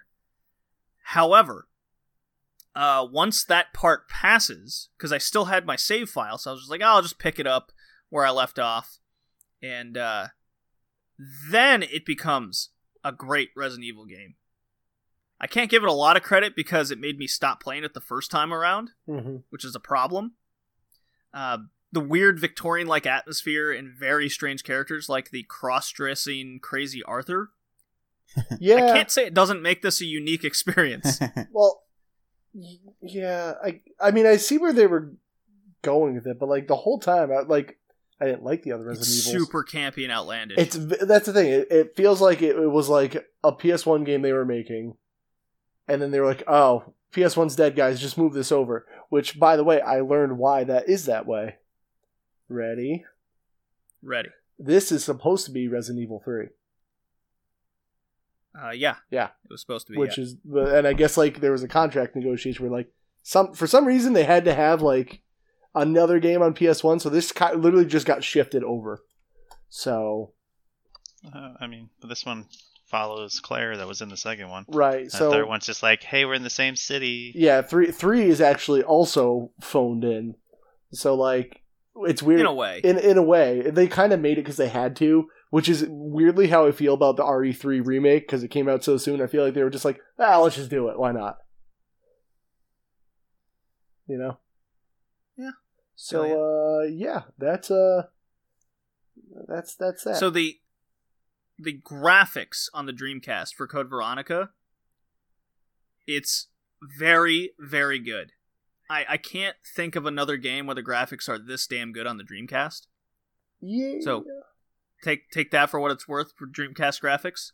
Um, and even compared to a lot of PS2 games, uh, early 2000, you know, even though the PS2 wasn't out yet, uh, I can't remember playing anything that looked better than Code Veronica. Uh, so, then to remark, the Antarctica is a great location for the game. Uh, there's just great CG and cutscenes because the game is more cutscene heavy. Uh, they're slowly starting to get into that whole uh, area of of making a game through that. Um, anyways, uh, I haven't finished the Antarctica section, but uh, I did I did look forward, look ahead to lots of uh, what the rest of the game has to has to offer, and it looks very interesting. There's cool little uh, cargo hold plane battle uh, that was fun to do. Um, there's no dodge mechanic in the game, which why Yeah. they took that out, I will never know. Th- that annoyed Not to me. say that it worked in the first couple games all that well, but it was it was still there Mhm. and it came in handy. It was just not here in this one, and I can't tell you how many times I would just get cornered by two or three zombies, and because there was no dodge, I couldn't. I, I was just bodied, bodied against a wall. There- it was very annoying. the no dodge and i know it's like a kind of a thing in resident evil but like the knife is why they just don't use it Eh, it's kind of a joke. it does yeah it doesn't do anything but like I, I i don't know i don't like that like if it was like wooden stick was your object i'd be like okay it's a joke i get it but like if a knife is all i have and i'm out of ammo which you will be because it's resident evil like it should do something like anything and it doesn't it's it took i, I couldn't kill a single thing with it also the hit detection Yeah, you've never really been able to do that since the first game. no, but like at least it like okay, I could at least like if I hit it with a, a knife, it kind of the zombie kind of went at least like uh, and then like moved or so I can get out of the way. But I couldn't with this. It's just it's mm-hmm. oh speaking of cutscenes, so I played the the PS3 downloadable version, and it's super weird to be like these kind of like waxy 3D models of like oh they tried to clean it up and then just like 360p cutscenes in 4x3 that they squished in. It's really weird, and it. I like. I kind of understood. it. I was like, yeah, whatever. They're not gonna go through It's that. funny in modern eyes. It definitely is. Yeah. Uh, I don't know. I just. I, I. I've given three classic Resident Evils a shot, and I guess the last one is three, and I just haven't had fun with any of them. Well, you played three for the podcast. well, okay, you all right? We got to go over this word play. You dabble, you dabble, Dabble, you dabbled, fine. you demoed, you whatever. You still have played. Okay, it's fine. If you want to go by your definition, okay, so they all suck. Is my point. You don't like it. I don't. But the one that's like the only one that I like in this style is like Revelations, and it's because it has like smart controls. I guess Even though it's regarded as one of the worst. I don't care because clearly I'm the only person that thinks like Resident Evil aged horribly, and everyone can't get off their rose-colored glasses. Like you just don't understand because you just don't understand good games. And I'm like, okay, Or you don't like you don't like the original Resident Evils until it went to an action-oriented game. yeah, I fi- agree with them. They they don't they haven't aged well. They- they I haven't. really liked Resident Evil 2, and this game is pretty much Resident Evil 2, and I didn't like it. Like the controls It's Resident Evil suck 2 now. campy. Resident Evil 2, I but think- like they tr- they made it better than one, so like I find it passable at least. Which one did you play, Joey? Which version? PlayStation 2. Okay, so you also played X. Yeah, I, I couldn't get my Dreamcast stuff to work, so. You mean X cross arms? But like, I liked Resident Evil 2. I played uh, that all the time as a kid. Um, but coming back to this one because I've never played Code Veronica for some reason. I don't know why, Uh, but it just I wanted to like it, but now I'm like I don't like these controls. I think if they don't know remade why. it, it it's could be because it great. came out on the Dreamcast as an exclusive first. yeah, I know, but still, when it came out PS2, I probably could have picked it up, but I never did. So because the time had already passed and four was out. I think. I think. Yeah, I never played four either. I think by the time X came out, four came out already. Why would you And play another was on- Resident Evil Everyone had Beyond moved on from Code Veronica. That's why. Uh, so again, I will reiterate. Uh, I think as a Resident Evil game, the campiness. If you're not into the campiness, uh, you're not going to like this game at all. Uh, the first three hours, I think, are horrible, and that's what turned me off. That's a big, big minus Right. in my book. Uh, once you, once I got past that, though, uh, so kind of see because it's the beginning of the game. That's that's inexcusable. Yeah, three feel me three so hours is not the beginning of the game, and it shouldn't take me more than that to say, okay, this hooked me. And like that's what somebody in in my chat was saying. They were like, "No, you only start at the beginning. It's better if this." I'm like, "I've been playing it for three hours, and it hasn't done it by now. I don't care how good it gets. It's not worth it." Yeah, I shouldn't have to hate a game for three hours just to start enjoying. it. That's like my favorite Final Fantasy 13 excuse. So Like, no, after 13 hours it gets good. I'm like, no, no, that's a Oh, I like Final Fantasy 15. But no anyways, thir- thir- 13. I said. Oh. yeah. People are like, no, it gets good at like hour 14. I'm like, I don't care It like, sounds at all. it sounds like Witcher One. Yeah, which that one took ten hours too. to get good. Once you get past the three-hour tutorial level, yeah, no, I'm not, I'm not doing it. Sorry. Like, I'm sure it's great, and you can tell me all about it because you have more patience than I do. But I'm I'm infamously impatient at sometimes, and I get that. But I don't care. Three hours is too long. no, and I will I will agree with you guys that this this is not this is it's it's inexcusable. That's that's my big word to describe it. Yeah. Uh, that being said, because I still had my save file, and I was able to pick up pick up right at that point. If if if only if you make it through those first three hours, I would say if you've made it to that point, continue because then you will have a good Resident Evil experience. Uh, maybe. Okay, so take that for what it's worth. okay. So, uh, GamePro issue. Here's my magazine review. I GamePro this. issue 140. Graphics 4.5. I can kind of agree with that. fine. Sound 4.5. Control got a 4. That, okay, this I automatically delete this from like any validity. Fun Factor got a 4, so that gives it an 85 out of 100 rating. Yeah, sure. Uh, an interesting last paragraph from GamePro here. That's what I got. Quote One of the best video game series to ever hit a console, and Veronica will probably be a monster hit. I like that little wordage. Especially with Blue Stinger and Carrier as leading action adventure games on the Dreamcast. Oh. So it was like bottom of the barrel bullshit. It's like, well, heard of compared to those, those. this is great. That you don't need well, to. that that's why. uh, once you get pa- and here we go. Once you get past the initial wow factor of the graphics, though, the routine gameplay will wear thin quickly, especially for Resident Evil fans. That's kind of what you went through, Joey. That sounds completely contradictory to what those ratings just said. Uh, well, it though mm, it was really just the fun factor part. Yeah. So- So, like it's yeah. got a four out of five on fun factor. It's really repetitive and monotonous. So See, I only got again. I only got that in those first two to three hours. After that, nothing. It felt like a really good Resident Evil game. It played like one. I was really into the campiness because I like B B movie shit. right, but like I Yeah. I like B movie shit, but the thing is like I just I can't. I know it came out then. I'm not oblivious to the fact that that's how controls were back then, and I'm sure they were great. But like I'm playing it now.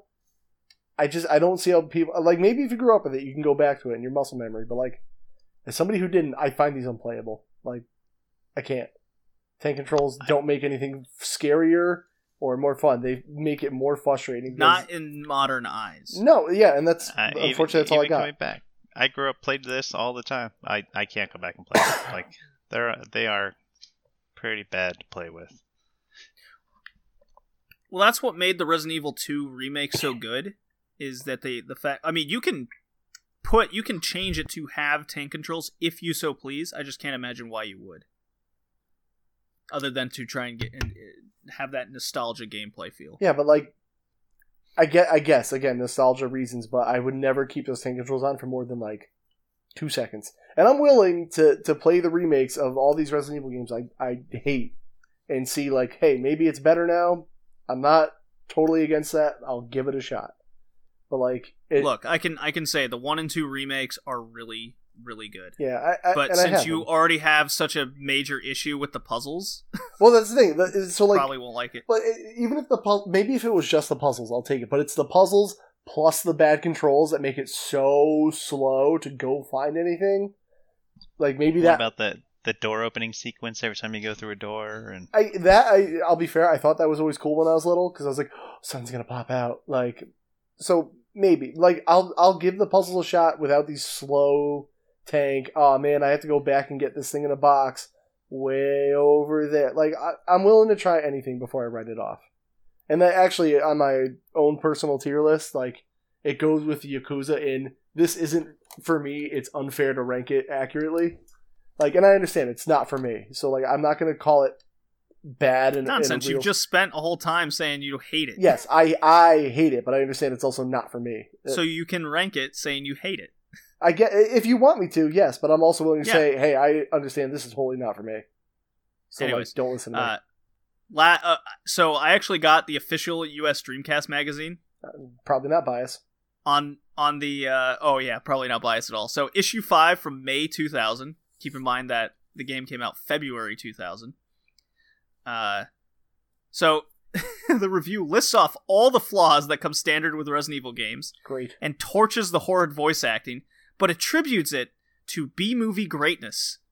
And then, here's the quote I took Until gameplay in adventure titles makes a significant move to the next level of interactivity and depth, RECV is the gleaming pinnacle of adventure perfection.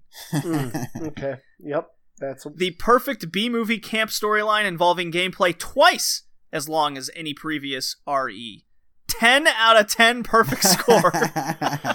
okay. No. I thought you might like that, Kevin. Mm, yeah. Well, I'm sure somebody out there also rates adventure novels or visual novels as 10 out of 10s, but I'm just like, Yeah, right. Well, they do exist. oh, So, um, I'll go first. I liked Code Veronica. However, with the two to three hour gap or um barrier to get into the good part of the game, it's inexcusable. So I fail it. yeah, okay. That's fair. From an objective standpoint, I get that because it shouldn't take that long, so I'm a fail it.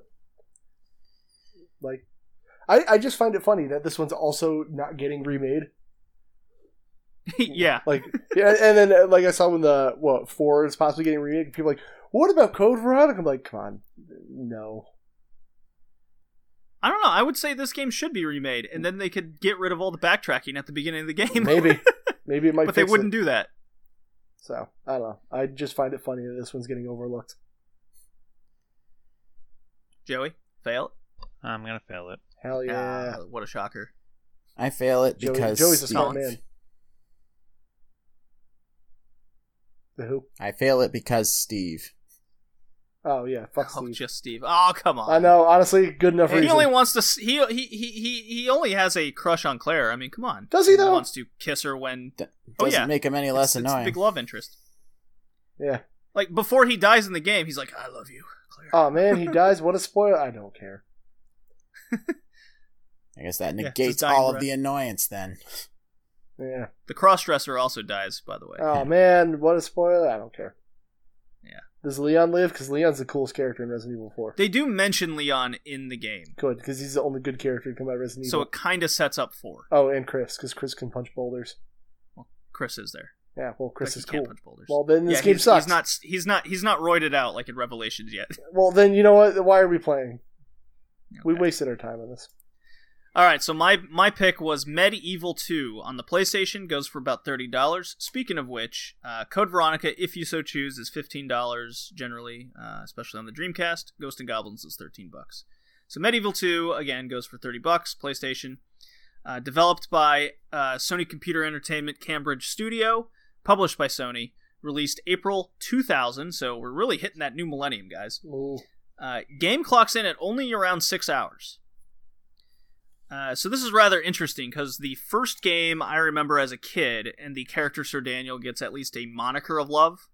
Mhm. Uh, I think you mean modicum. we played the first. The word me, is Colin? mod. The word is modicum, not moniker. Oh, well, thank you for the English correction. From the French Canadian, got him. Uh, he's I know. I just want Quebecer, just but let me let me have this. We played the first one on the podcast way back, and the controls were the major factor why we had issues with it. I did listen to our previous review on the first one. Hmm. We all really liked it and enjoyed it, but the controls was that like that was the thing that kept us from enjoying it. Right? Mhm.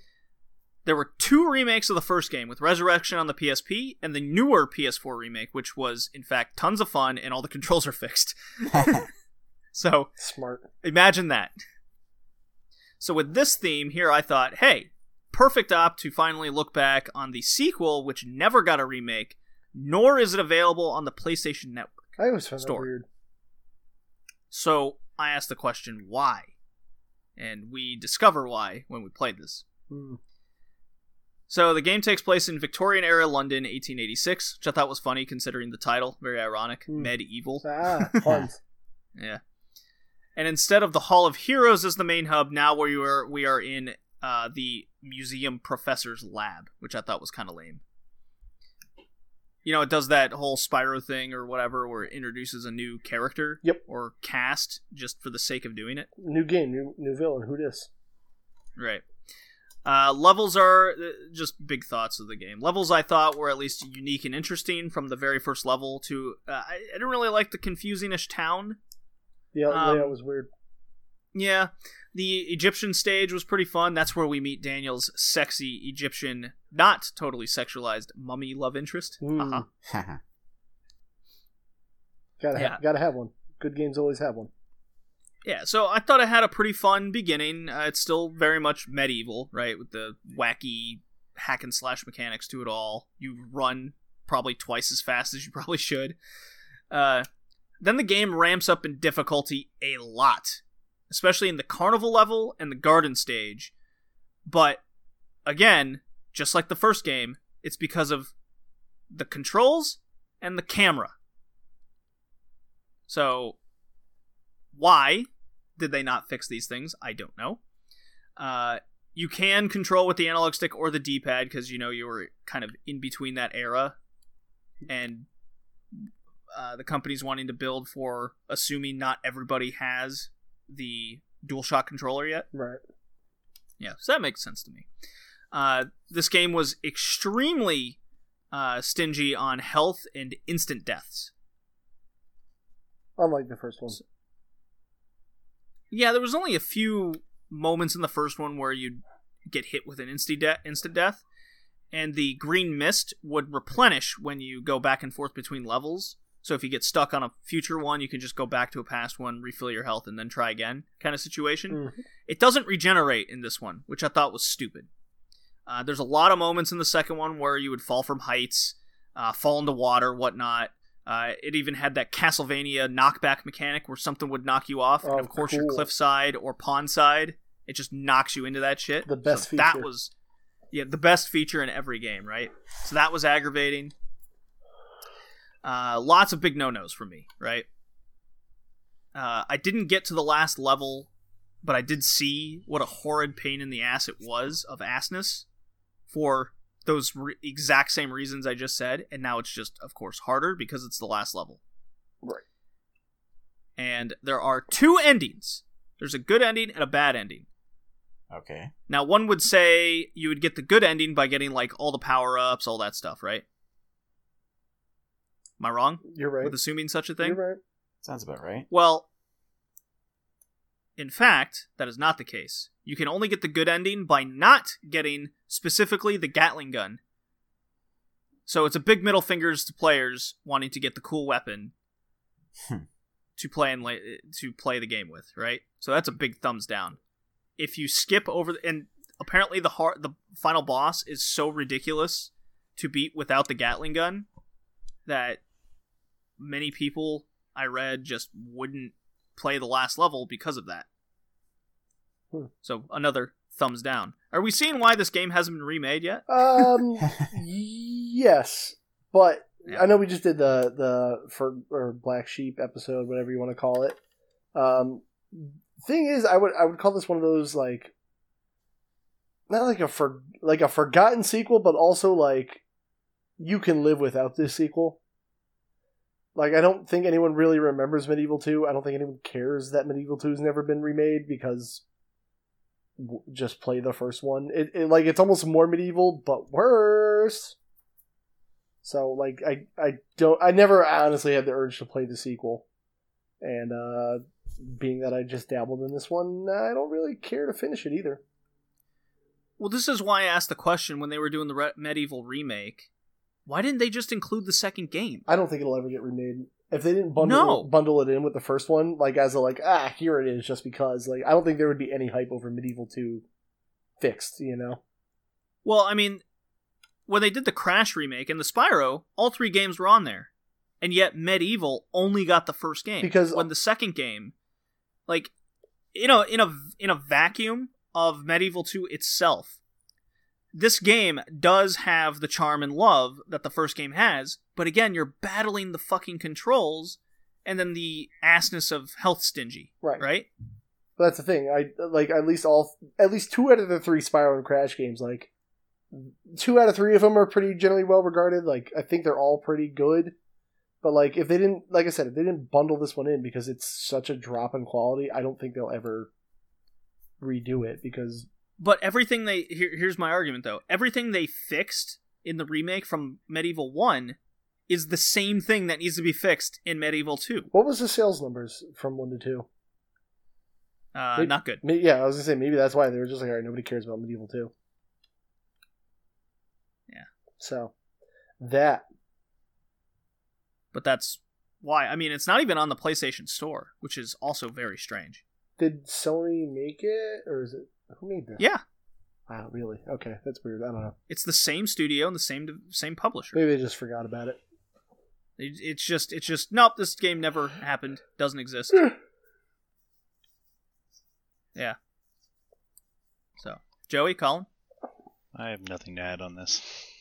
I fair enough. I only watched videos for this one. They didn't have it. fair enough.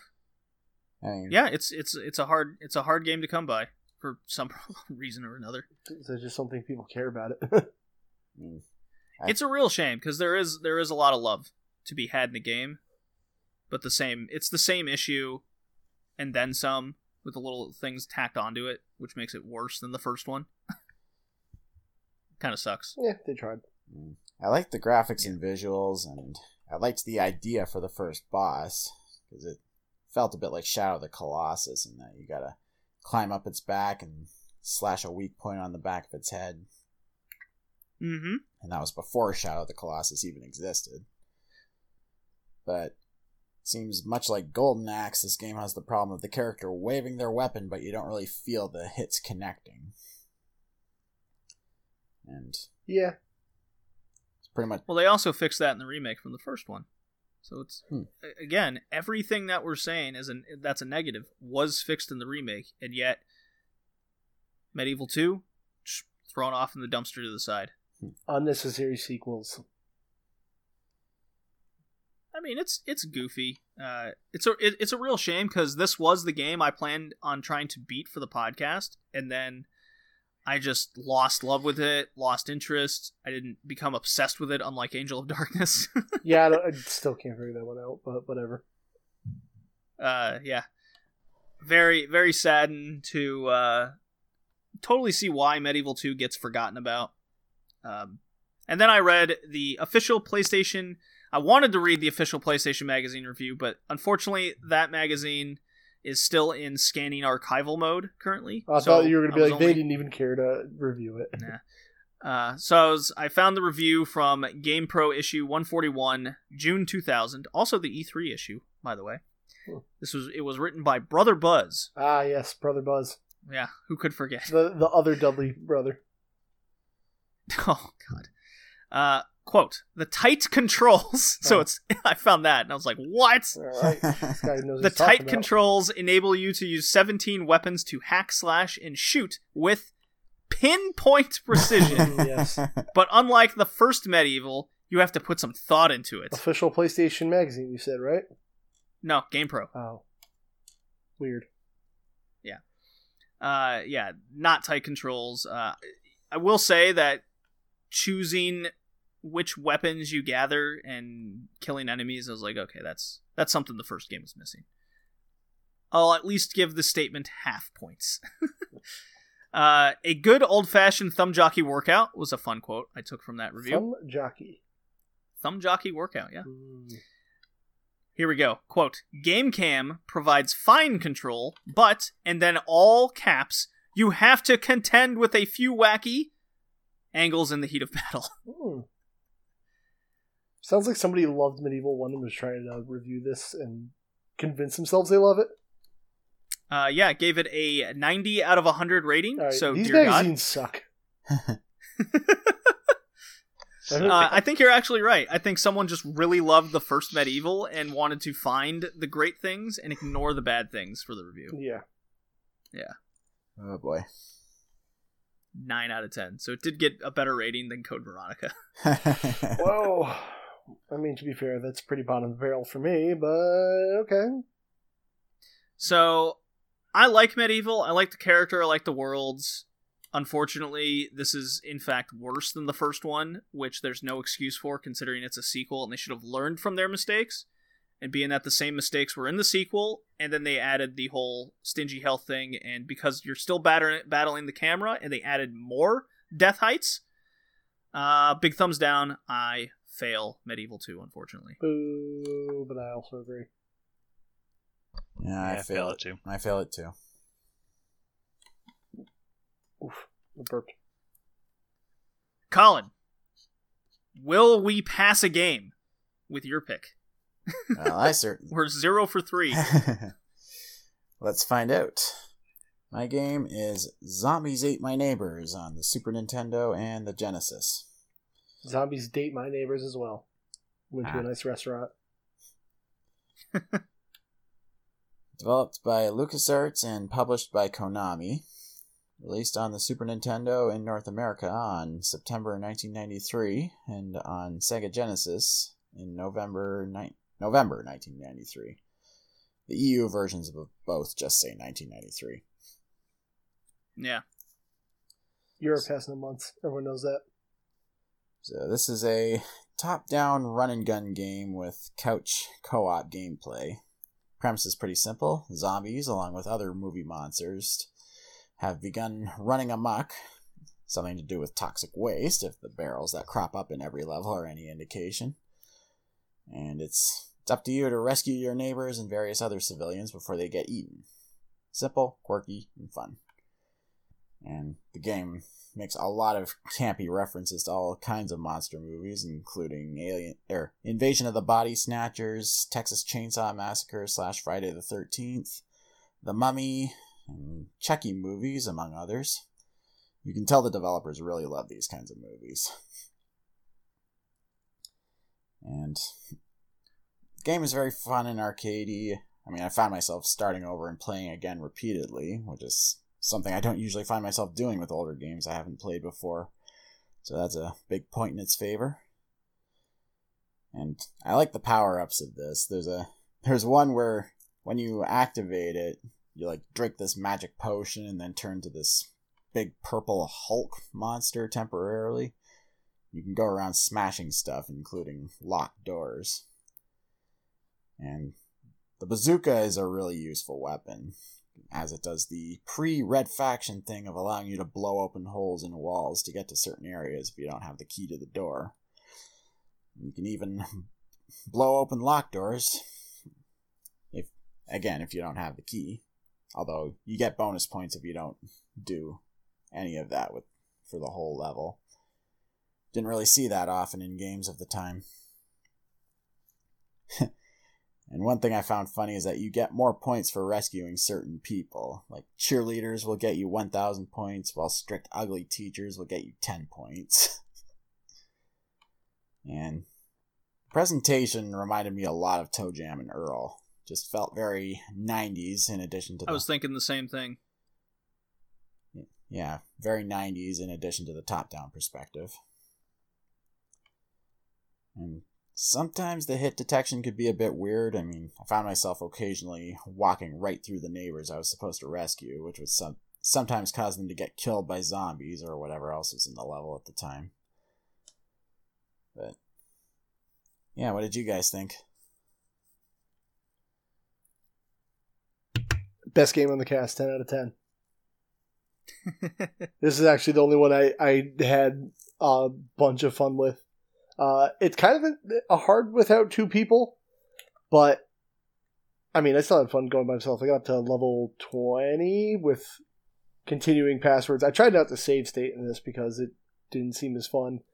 Um, the weapons are good. The only thing I really have trouble with this game is that I don't like the the button layout, and I can never remember which button like switches items and which uses them. Uses is that was a word. Um, but that's like it just takes some time to get used to. Um, it's weird. I played the Super Nintendo that the map option you have to hit the shoulder button as if I didn't want it open all the time.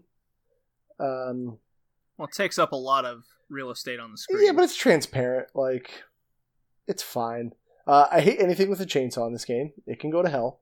Uh, those things are impossible to kill. There's some enemies that like they, they do take way too many hits to kill, but I think they planned on you playing with a friend to like aggro them and like distract them too. So that could have been me, but it didn't really take away from my fun. Um, what else was there? Those snakes. I think we, me and JD both got level twenty. Uh, these snakes are impossible. Uh, their hitboxes suck, and that's kind of where I called it in. But even then, I didn't like wasn't mad at the game at all. I was just like, I need I need a second person, and it would probably be more fun. But most of my friends wouldn't touch any game like this because it's old and ew. I'm actually shocked we didn't uh, cover this game for the co-op episode way back when. Yeah, bad call. But we played it now, so not a big deal. Hmm. Over three years later. Joey? I thought it was all right. I mean, obviously, All right. is the best one on there. I mean, I can see back in the day this could have been a lot of fun, but I don't know. I was getting bored with it. Now it just, I, I, and I had issues with hitboxes. Like Yeah. I thought I was hitting, shooting a zombie, but it went right past them. But they could walk right up and hit me, so that got annoying. Um, a- or I kill a zombie and it just spawns right on top of me for a new one. I don't know. It was it was an okay game, but it, it's way better than everything else we've played for this fun episode. Fun. The addiction factor was definitely there. Yup. Just wanted to keep getting them zombies. Yeah. So, uh, yeah, you, the objective is um, each level you have to go around save at least one neighbor per stage uh, before you can move on, and then, uh, or at least find. Some stages will have ten or whatever, and uh, once all ten or whatever number that there might be on a stage is found, saved, or killed, then the do- then the door will open to take you to the next stage. So kind of like a weird bubble bobble factor to it. There are 48 stages in total. So we pretty much got to the halfway point. Uh, all of us. You- Except Joey, how how far did you get? I played a couple stages, so Oh, okay. halfway. little demo. So here we go. I actually wrote down my thoughts over some some stages because uh, game is kind of tough. Level three, it introduces the axe babies in the supermarket, so that scared the shit out of me. Something like out of Omen, I thought. I thought they were Chucky dolls. Yeah, now that you said that, it's probably more accurate. Level four has the Jason fucking Voorhees going after ya ass, and there's more than one. With a fucking chainsaw too. Yeah. Uh, level five, uh, meteorite struck, and it's like Invasion of the Body Snatchers. You mentioned that, Colin. Uh-huh. A really cool and stressful level if you're playing on co-op because it, well, copies you and your uh, Zeke and Julie, the main characters. Oh yeah, for sure. So if you're playing on co-op, you're like shooting your buddy. yeah, yeah. So that's kind of fun. Uh, level eight, the giant milk baby can fuck off. He's way too fast and he goes off screen all the time. yeah, I hated that. So that was bad. And then so yeah, level 10 is where the game gets uh gets real, boys. Cuz you have the trifecta from hell, you have the toy factory, then the weed level, and then uh the Mars attacks, which is a fucking trial of patience cuz they shoot you with uh, their little bubble guns and then the um it will either do a damage or then the spaceship will take you away and kill your ass Yeah. and that's a game over. Uh, level 13, after the level select, is uh, at least a, rest- a sort of restocking stage, but there's a billion enemies there, so you kind of got to get in and get out situation. Uh, I guess that's like a Days of the day, um, Day of the Dead situation Or Dawn they of were the trying Dead? to mimic. Day of the Dead, Dawn of the Dead. Both are movies.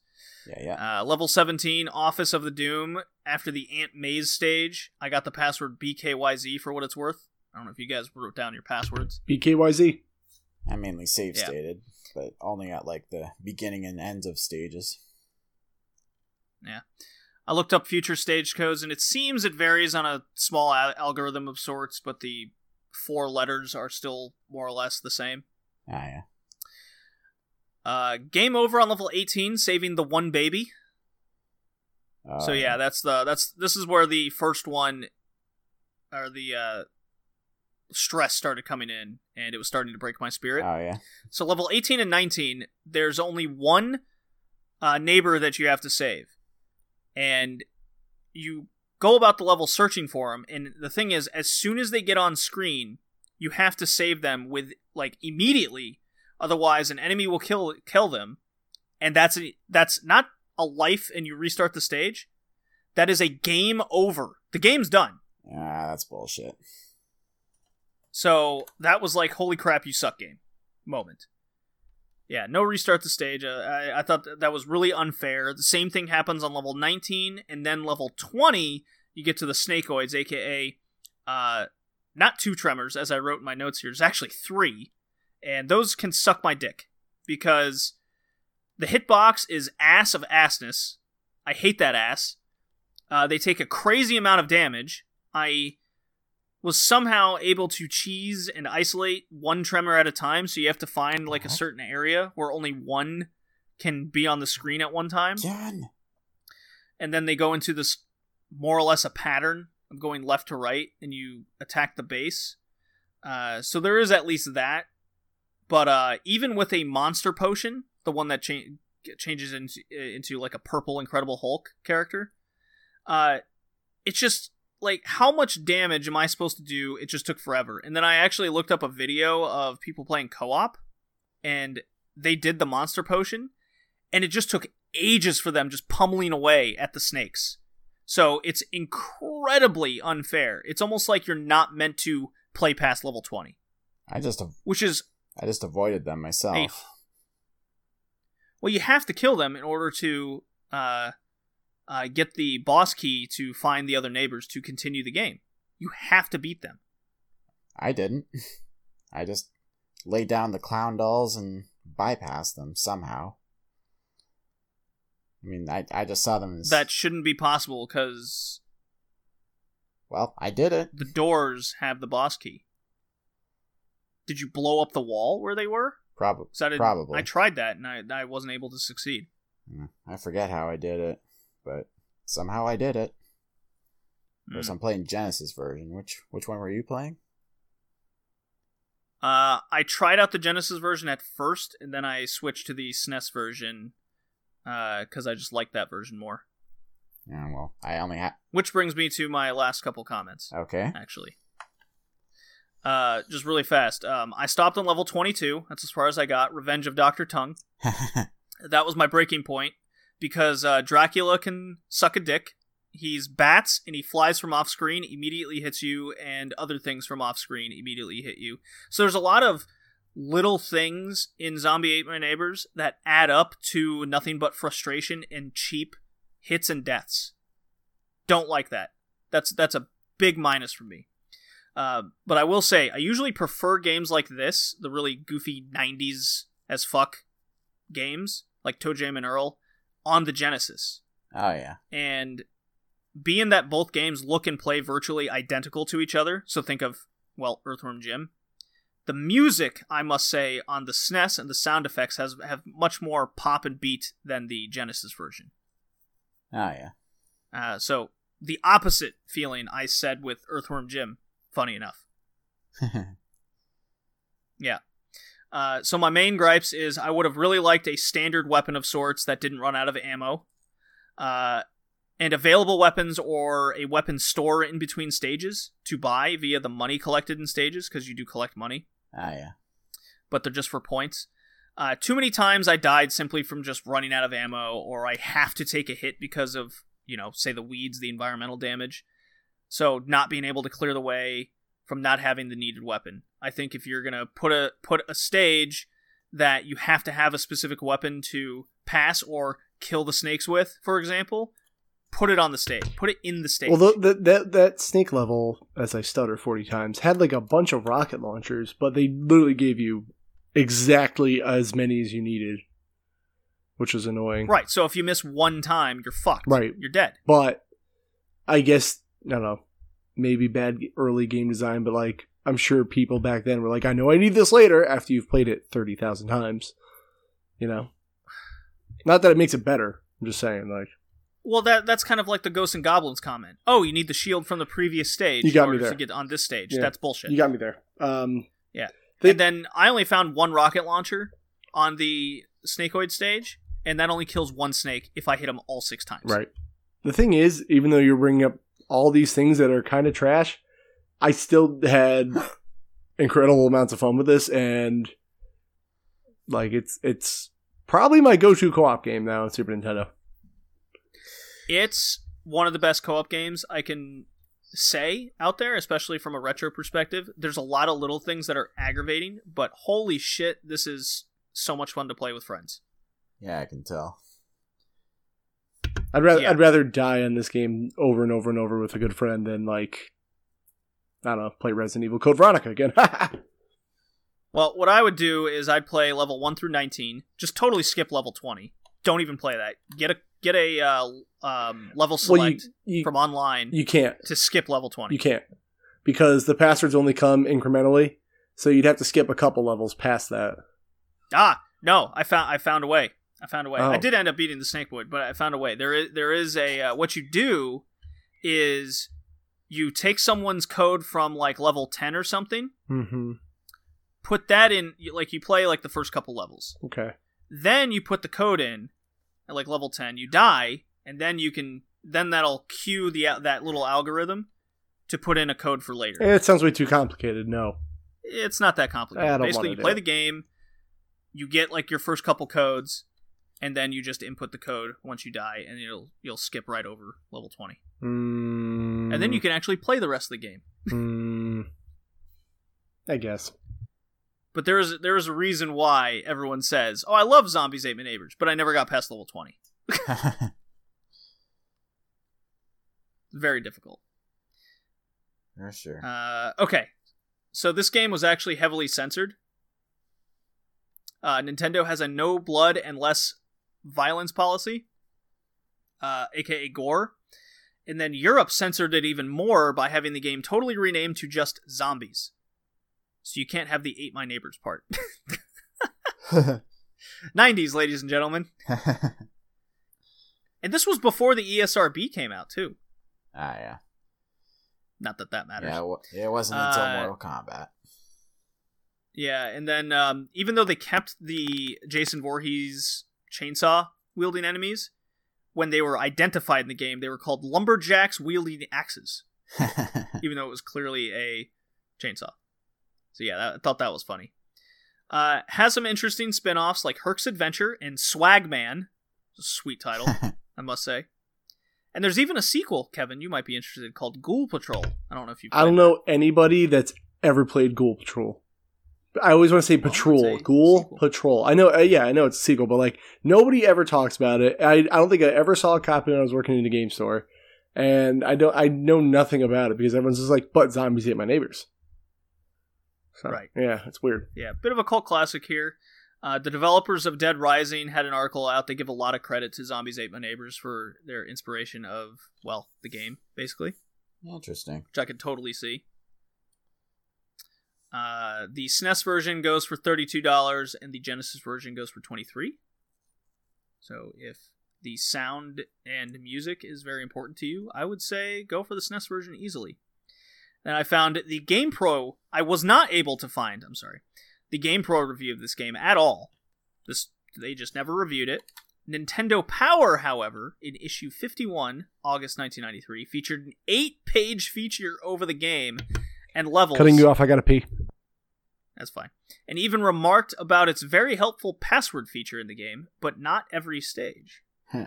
Praised its uniqueness and fun factor, its 45 plus stages with different monsters. However, criticized stages for not having weapons where they are virtually essential. So my my complaint as well. Uh, so like most reviews back then, it was split into four categories: gameplay, control, fun, in either graphics or challenge.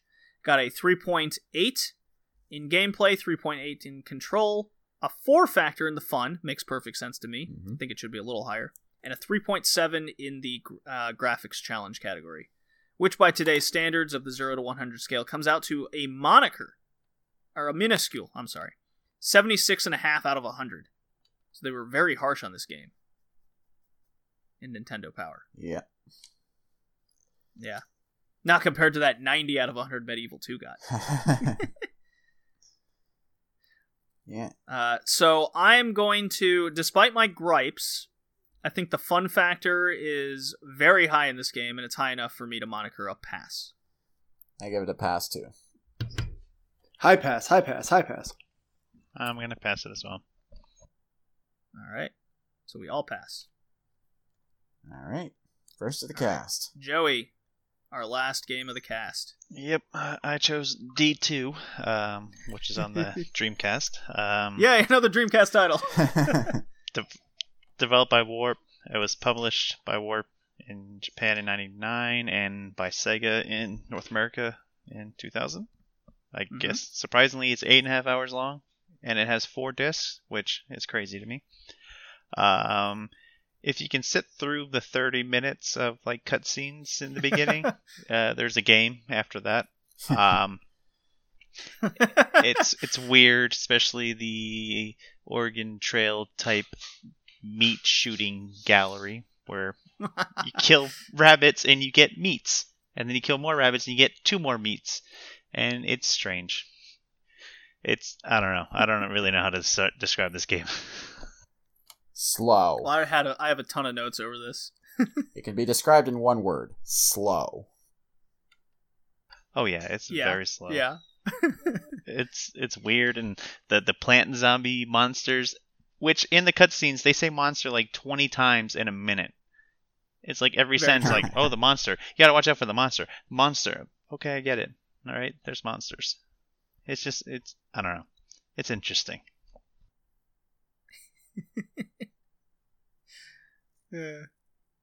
Kevin, did you play or see anything on this? I watched a little bit on it, and after experiencing Resident Evil Code Veronica X, I had zero like care for this at all. I was just like, nope. Oh, and now there's extra cutscenes. I'm good. I'm gonna listen to you guys talk about it. All right. I tr- I, tr- I I booted it up and I watched a cutscene and I went, "Yeah, I'm done. Okay, bye." Code Veronica broke him so Oh much he couldn't play D two. No, I don't care. You didn't want to get the Why- second D. Why do why, look? Why do? Yeah, I see what you did there, but Actually, I I, was I was I was waiting for this podcast for that ah. joke. I think this is actually the third D. well, technically it's the third No, D. I'm not. yes. Yeah, whatever. I just look. I don't. Got three holes. You gotta get three Ds. I, Oh, listen, God. third birthday exists. Oh wait, no, that's Parasite Eve. Anyway, the thing is, like, I just ha- when it comes to zombie games, this is my own little tangent, but I'm gonna do it anyway. Like, do they have to be slow and methodical and puzzles? Like, why can't we just have a scary game? Why does Yes. why does it have to be all the Evil Within was great. Resident Evil Seven, a little puzzly, but great. You know, we don't have to make them the snail's pace. I don't know. They tried that with Resident Evil 5 and it's terrible. It's also true. First of all, punching boulders. Go on. That's all I had to say. Okay, so this game was originally being made for the M2, the sequel console to the 3DO. Before that was scrapped. Oh, so well, sad times all you know, around. We all make mistakes. I know. Pour one out for the for the M2. No, I'm good. Yeah. So yes, we did play D for the 3DO years ago for the podcast, and that game kind of kickstarted our podcast love for the 3DO. Uh, nope. Universally loved. Nope. Yep. Good thing I'm a guest on here. 3DO The boo. majority- Yeah. Aw. The majority Boo of 3DO D2 boo. Sorry, I missed my cue. Exploring the Canadian wilderness from a third-person perspective, while interior locations are encountered in a first-person perspective, much like D. There's a hunting mechanic in the game uh, that Joey mentioned. Getting uh, you you shot the hare, got two meats. uh, battle is simply aiming the weapon. It's very simplistic battle system. An even simpler RPG mechanic system to it, where you get experience points, and it's literally just numbers on a screen with that says EXP, and you level up. Uh, basically, it just levels up uh, Laura's health. That is our main character. Additionally, uh, this is what I found interesting when I was playing it. There's a camera she can use to take pictures at any time in the game, except during cinematics, of course. So players can save the pictures to the virtual memory unit of the Dreamcast and view them later on. So to my knowledge, this is the first game that did that, and it's uh, you know, the whole camera feature is very common in games today. Take a Snapchat, goofy pictures, all that, post online kind of situation. I found that very interesting when I was playing this. I was like, wow, had to be the first or among the first, right? I think it is. Unless when did Fatal Frame come out? That was PS2. Well, Fatal Frame, you couldn't save the pictures Oh, though. yeah. What about Pokemon Snap? Could you save Ooh, the pictures? you could print them out. Uh, yeah, you could print them out. Aha. So No, you could save them. There was an album. yeah, there was an album, and then you could print them out a Blockbuster. Yeah. Okay. Okay. So the, the there there were a few games prior, but something to this extent, uh, just to um, expand upon that. Anyways, yes, the game has a wacky, wacky fucking start, especially with the thirty minutes of CGI cutscenes. The game opens up with Laura Parton, not the same character from D, who was Laura Harris. Okay, so every D game has a character named Laura. Uh, falling asleep, she falls asleep on an airplane to an undisclosed, uh, and she uh, the plane crashes, falls in an undisclosed location in the Canadian wilderness. We can only assume it's like Alberta. Uh, after being jolted awake by a tone over the airplane's PA system, a friendly conversation with a fellow passenger named David, and of course the group of terrorists that kind of pop up, all seem to be uh, guided by some mysterious cult uh, cultist chanting to himself. Suddenly and violently takes control of the plane. David, who turns out to be a special agent with the FBI, attempts to stop the terrorist very poorly, I might add. Yeah. He is thwarted by, if you guessed a meteorite striking the plane, with him seeing it through the compact of the girl, you guessed right. Sends the plane crashing into Alberta. Uh, yes, it is a random. up, up, up. There's a It's random Northwest encounter. Territories. It very well could be that as well. No, it is. It said north of Yellowknife. Oh, did it? I missed that. How cool. I noticed that shit because I've Uh, been to Yellowknife. Uh, I haven't been to the Northwest Territory, one of the three provinces and territories I haven't been to in Canada. Uh, there is a random encounter mechanic to it, so that gets kind of old, uh, depending on your tolerance level, of course. It's all first person, so uh, basically you do this to just grind for health, which is very useful when boss battles eventually come, because, well, the mechanic itself, you can't dodge, you just shoot like it's an arcade shooter kind of situation. Joey mentioned it's on four fucking discs, and that's because of all the CGI cutscenes, really. Yeah. Uh, at first, I thought the closest game I compare this to was something like Myst with its puzzle solving in the first person. But the more I played it, it more reminds me of Deadly Premonition, which I'm sure, Kevin, you've at least seen or tried, Deadly Premonition, I hate it. but you've played it, right? Yeah, I've, uh, unfortunately, I've beaten that game. Beaten Deadly Premonition? I there was a time before I learned how to put games down when I start them, if I'm not having fun, and that was that time. Yep, that's a, that, that's a game. Okay. Yeah, So yeah, with the slow brooding pace, the open world, everything's really slow. Uh go here, go there, back and forth, back and yeah, it's that's what D2 is um with a bit more cinematic to it. Uh well, a lot more, I will say. Uh the game's uh, the game's uh cover says extreme suspenseful slowness that will keep you engaged throughout. So yeah, this game is probably a cult classic at best. And when uh, when everything's added together, there's still something missing, making it better as a whole. And um, I kind of put it on Deadly Premonition as well. I think the absence of a true character to latch onto is the main problem. Because if you have that character, you can at least be involved with what they're doing more. But instead, here in D2 and just like kind of Deadly Premonition, really, we got a generic businesswoman here instead of a Jill Valentine. You know what I mean? Yeah, pretty much. yes, Follow me? yes, yes, yes. Okay. Yeah, so the the game starts out with your opening movie cutscene. It's ten minutes. Then you insert disc one, and you get another ten minute cutscene to open the game. Yes, it's very cut heavy, almost like games today, really.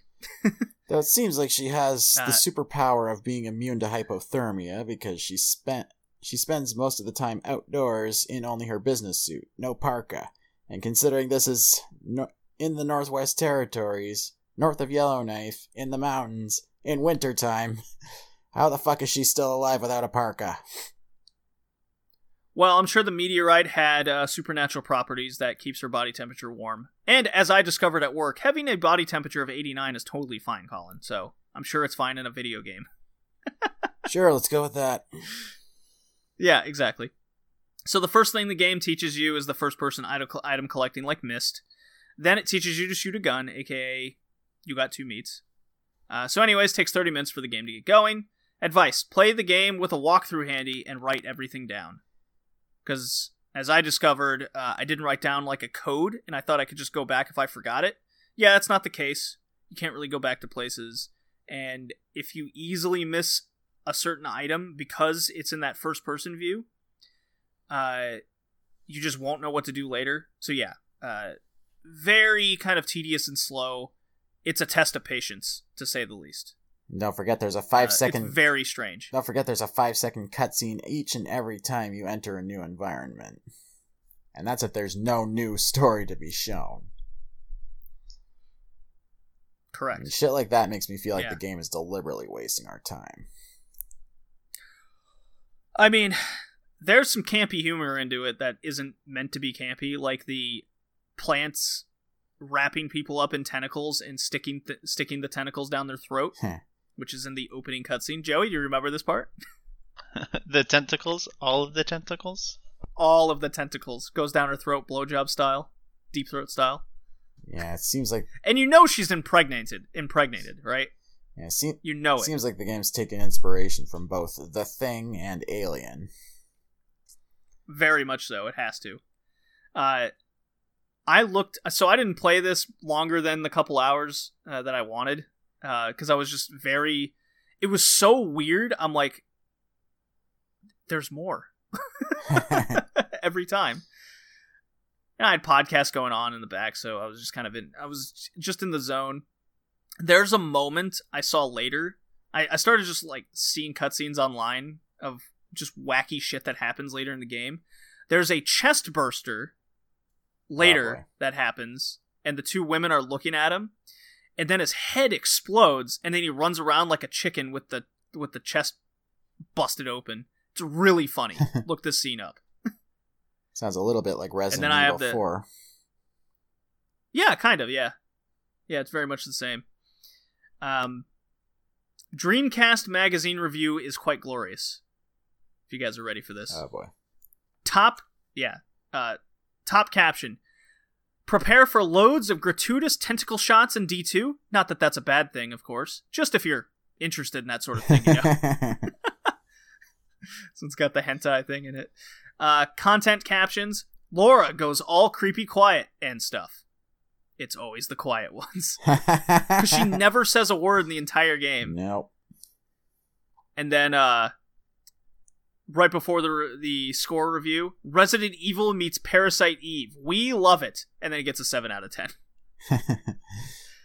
So like a standard low score, I guess you could say. Like it's not a horrid game, but it's not great by any means. oh yeah. So I can't totally disagree with the score, which is funny because uh, it's a it's from Dreamcast Magazine review that, that gave Veronica a ten out of ten.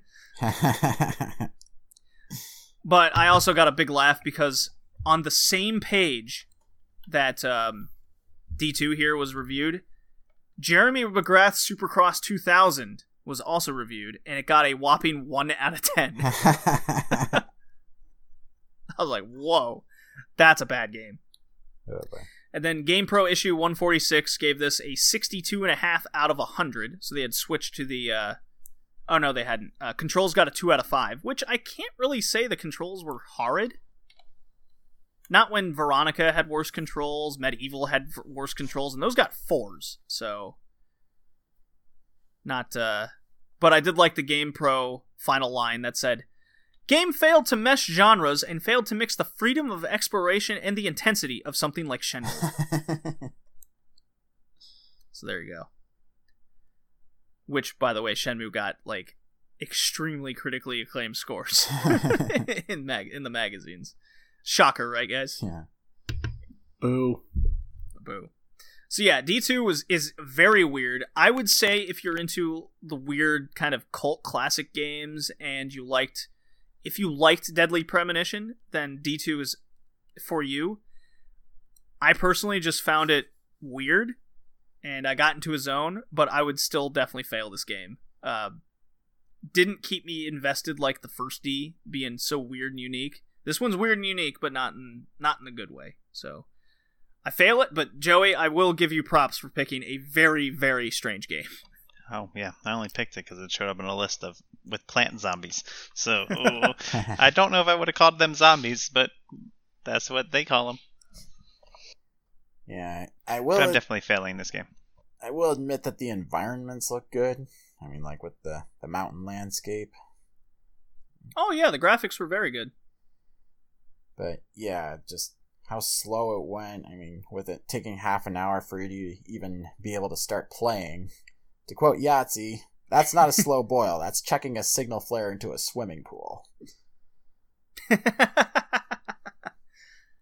uh, can't argue with that. So yeah, So I to reiterate. Oh yeah, Kevin, you fail. Yeah, I guess fi- if you want to call it What a that. shocker. I'm still trying to figure out how I watched an entire hour of this game without falling asleep. Maybe it's just the sheer weirdness, as you said, JD. Oh yeah, it's definitely how strange it is. You you get weirdly into it. Okay. So we played Ghost 'n Goblins on the NES, Code Veronica on the Dreamcast, or X on other consoles. Uh, MediEvil 2 PlayStation, Zombie Ate My Neighbors, SNES and Genesis, and D2 on the Dreamcast. So Dreamcast love today. Joey, favorite and least favorite. Uh, favorite, I guess, be Zombie Ate My Neighbor. That's that's like the only really good one. Uh, least favorite, I have no idea. That's tough. Um, Oh, guess maybe Ghosts 'n Goblins. Okay. All right. Colin, favorite, least favorite. Yeah. Favorite, no surprise, zombies ate my neighbors. And least favorite, D2. Ooh. I mean, it was unique enough, but it was just deliberately wasting my time, so Ah. I have to give it a major fail on that. Uh, I'm with Joey. My favorite was Zombies Ate My Neighbors. Least favorite, Ghost 'n Goblins. And then the man who picked the theme. My favorite being Zombies Ate My Neighbors, and my least favorite being all three of the other ones that aren't Ghosts 'n Goblins. I literally hated them all. Well, wh- which one did you hate the most? I don't know. I have a personal hatred for Resident Evil, but I guess I Okay, so it's Code Veronica. You hate that the most. Sure. Fine. Okay. They all suck. All right, give me your tier scores, Kevin. Uh, Zombies Ate My Neighbors. I'm putting an S tier. Um, shit, where'd my agenda go? I'm putting an S tier. I don't care. Fight me. Uh, my thing went away. Ghosts 'n Goblins. I'll give a B. Um, it's fun, but you know, not very good. Uh, D, D. Uh, Code Veronica. D. D gets the D. What am I forgetting? I'm forgetting something. Code Veronica. MediEvil 2. MediEvil 2. Eh, C C or D. I don't know. One of those. Let's go with C. Put you down for a C. Yeah, let's go for C. C sounds fine. Colin? Uh, Zombies Ate My Neighbors gets an A tier. Ghosts 'n Goblins, B. Uh, MediEvil 2, C. D2, D. And Resident Evil. You say B or D? D. D. D gets the D. It, the only reason it doesn't and get an, Code Veronica? the only reason it doesn't get an F is because it looks good and it's weird as shit. Well, you can still play it. I can't. I don't have a Dreamcast. Well, And that's not what I meant by you can play it. and Resident Evil D. D. Okay, Joey. Uh, everything but zombies ate my neighbor gets a D. Um, That's easy. I'm gonna give zombies a B. Um, I can see with co-op it could potentially be an A, but I didn't play co-op, so it's gonna be a B for me. Okay. Uh, I give Ghost 'n Goblins uh, a harsh F. Actually, I find it very unplayable and so punishingly hard. It's not even fun. Hmm. Um, yeah. Code Veronica, I will give a C two, uh, just because after the two to three hours of bullshit, it gets it's a good game after that. But that's still, again, the word of the day, inexcusable. MediEvil 2, I give a D two, and uh, I know you guys said C, but uh, being that it is the sequel, and a sequel should improve upon uh, egregious gameplay mechanics, MediEvil 2 did not do that, and then made it worse. So, downgraded. I'm with you, Joey. Zombies Ate My Neighbors gets a B, uh, just because of the a lot of the just little things add up to make it a great game. And but yeah, the fun factor is what what keeps it away from a C for me. And then D2, I'll give a C, but it's going to aggregate out to a D anyways. so who cares? D2 gets the D. All right. So Zombies Ate My Neighbors gets uh, good reviews across the board, and then everything else is kind of up in the air of being bad. Hmm. So yeah. Our next episode is my theme pick, which is wrestling video games. Hooray! Got all those picked out. We w- uh, and I will say this: we will be covering uh, the Aki developed titles, aka the No Mercy engine, as a topic rather than picking those games in itself. So that's No Mercy, NWO Revenge, Virtual Pro Wrestling 2, and then the other ones are all kind of diff- are all wrestling games very much different from each other. So there is a purpose to why we picked the games we did. All right. So there you go. I had fun, guys. This was a really fun game to or a theme to do. This was episode 66 of the Red Leaf Retrocast Zombies. See you next time. Bye now. Bye.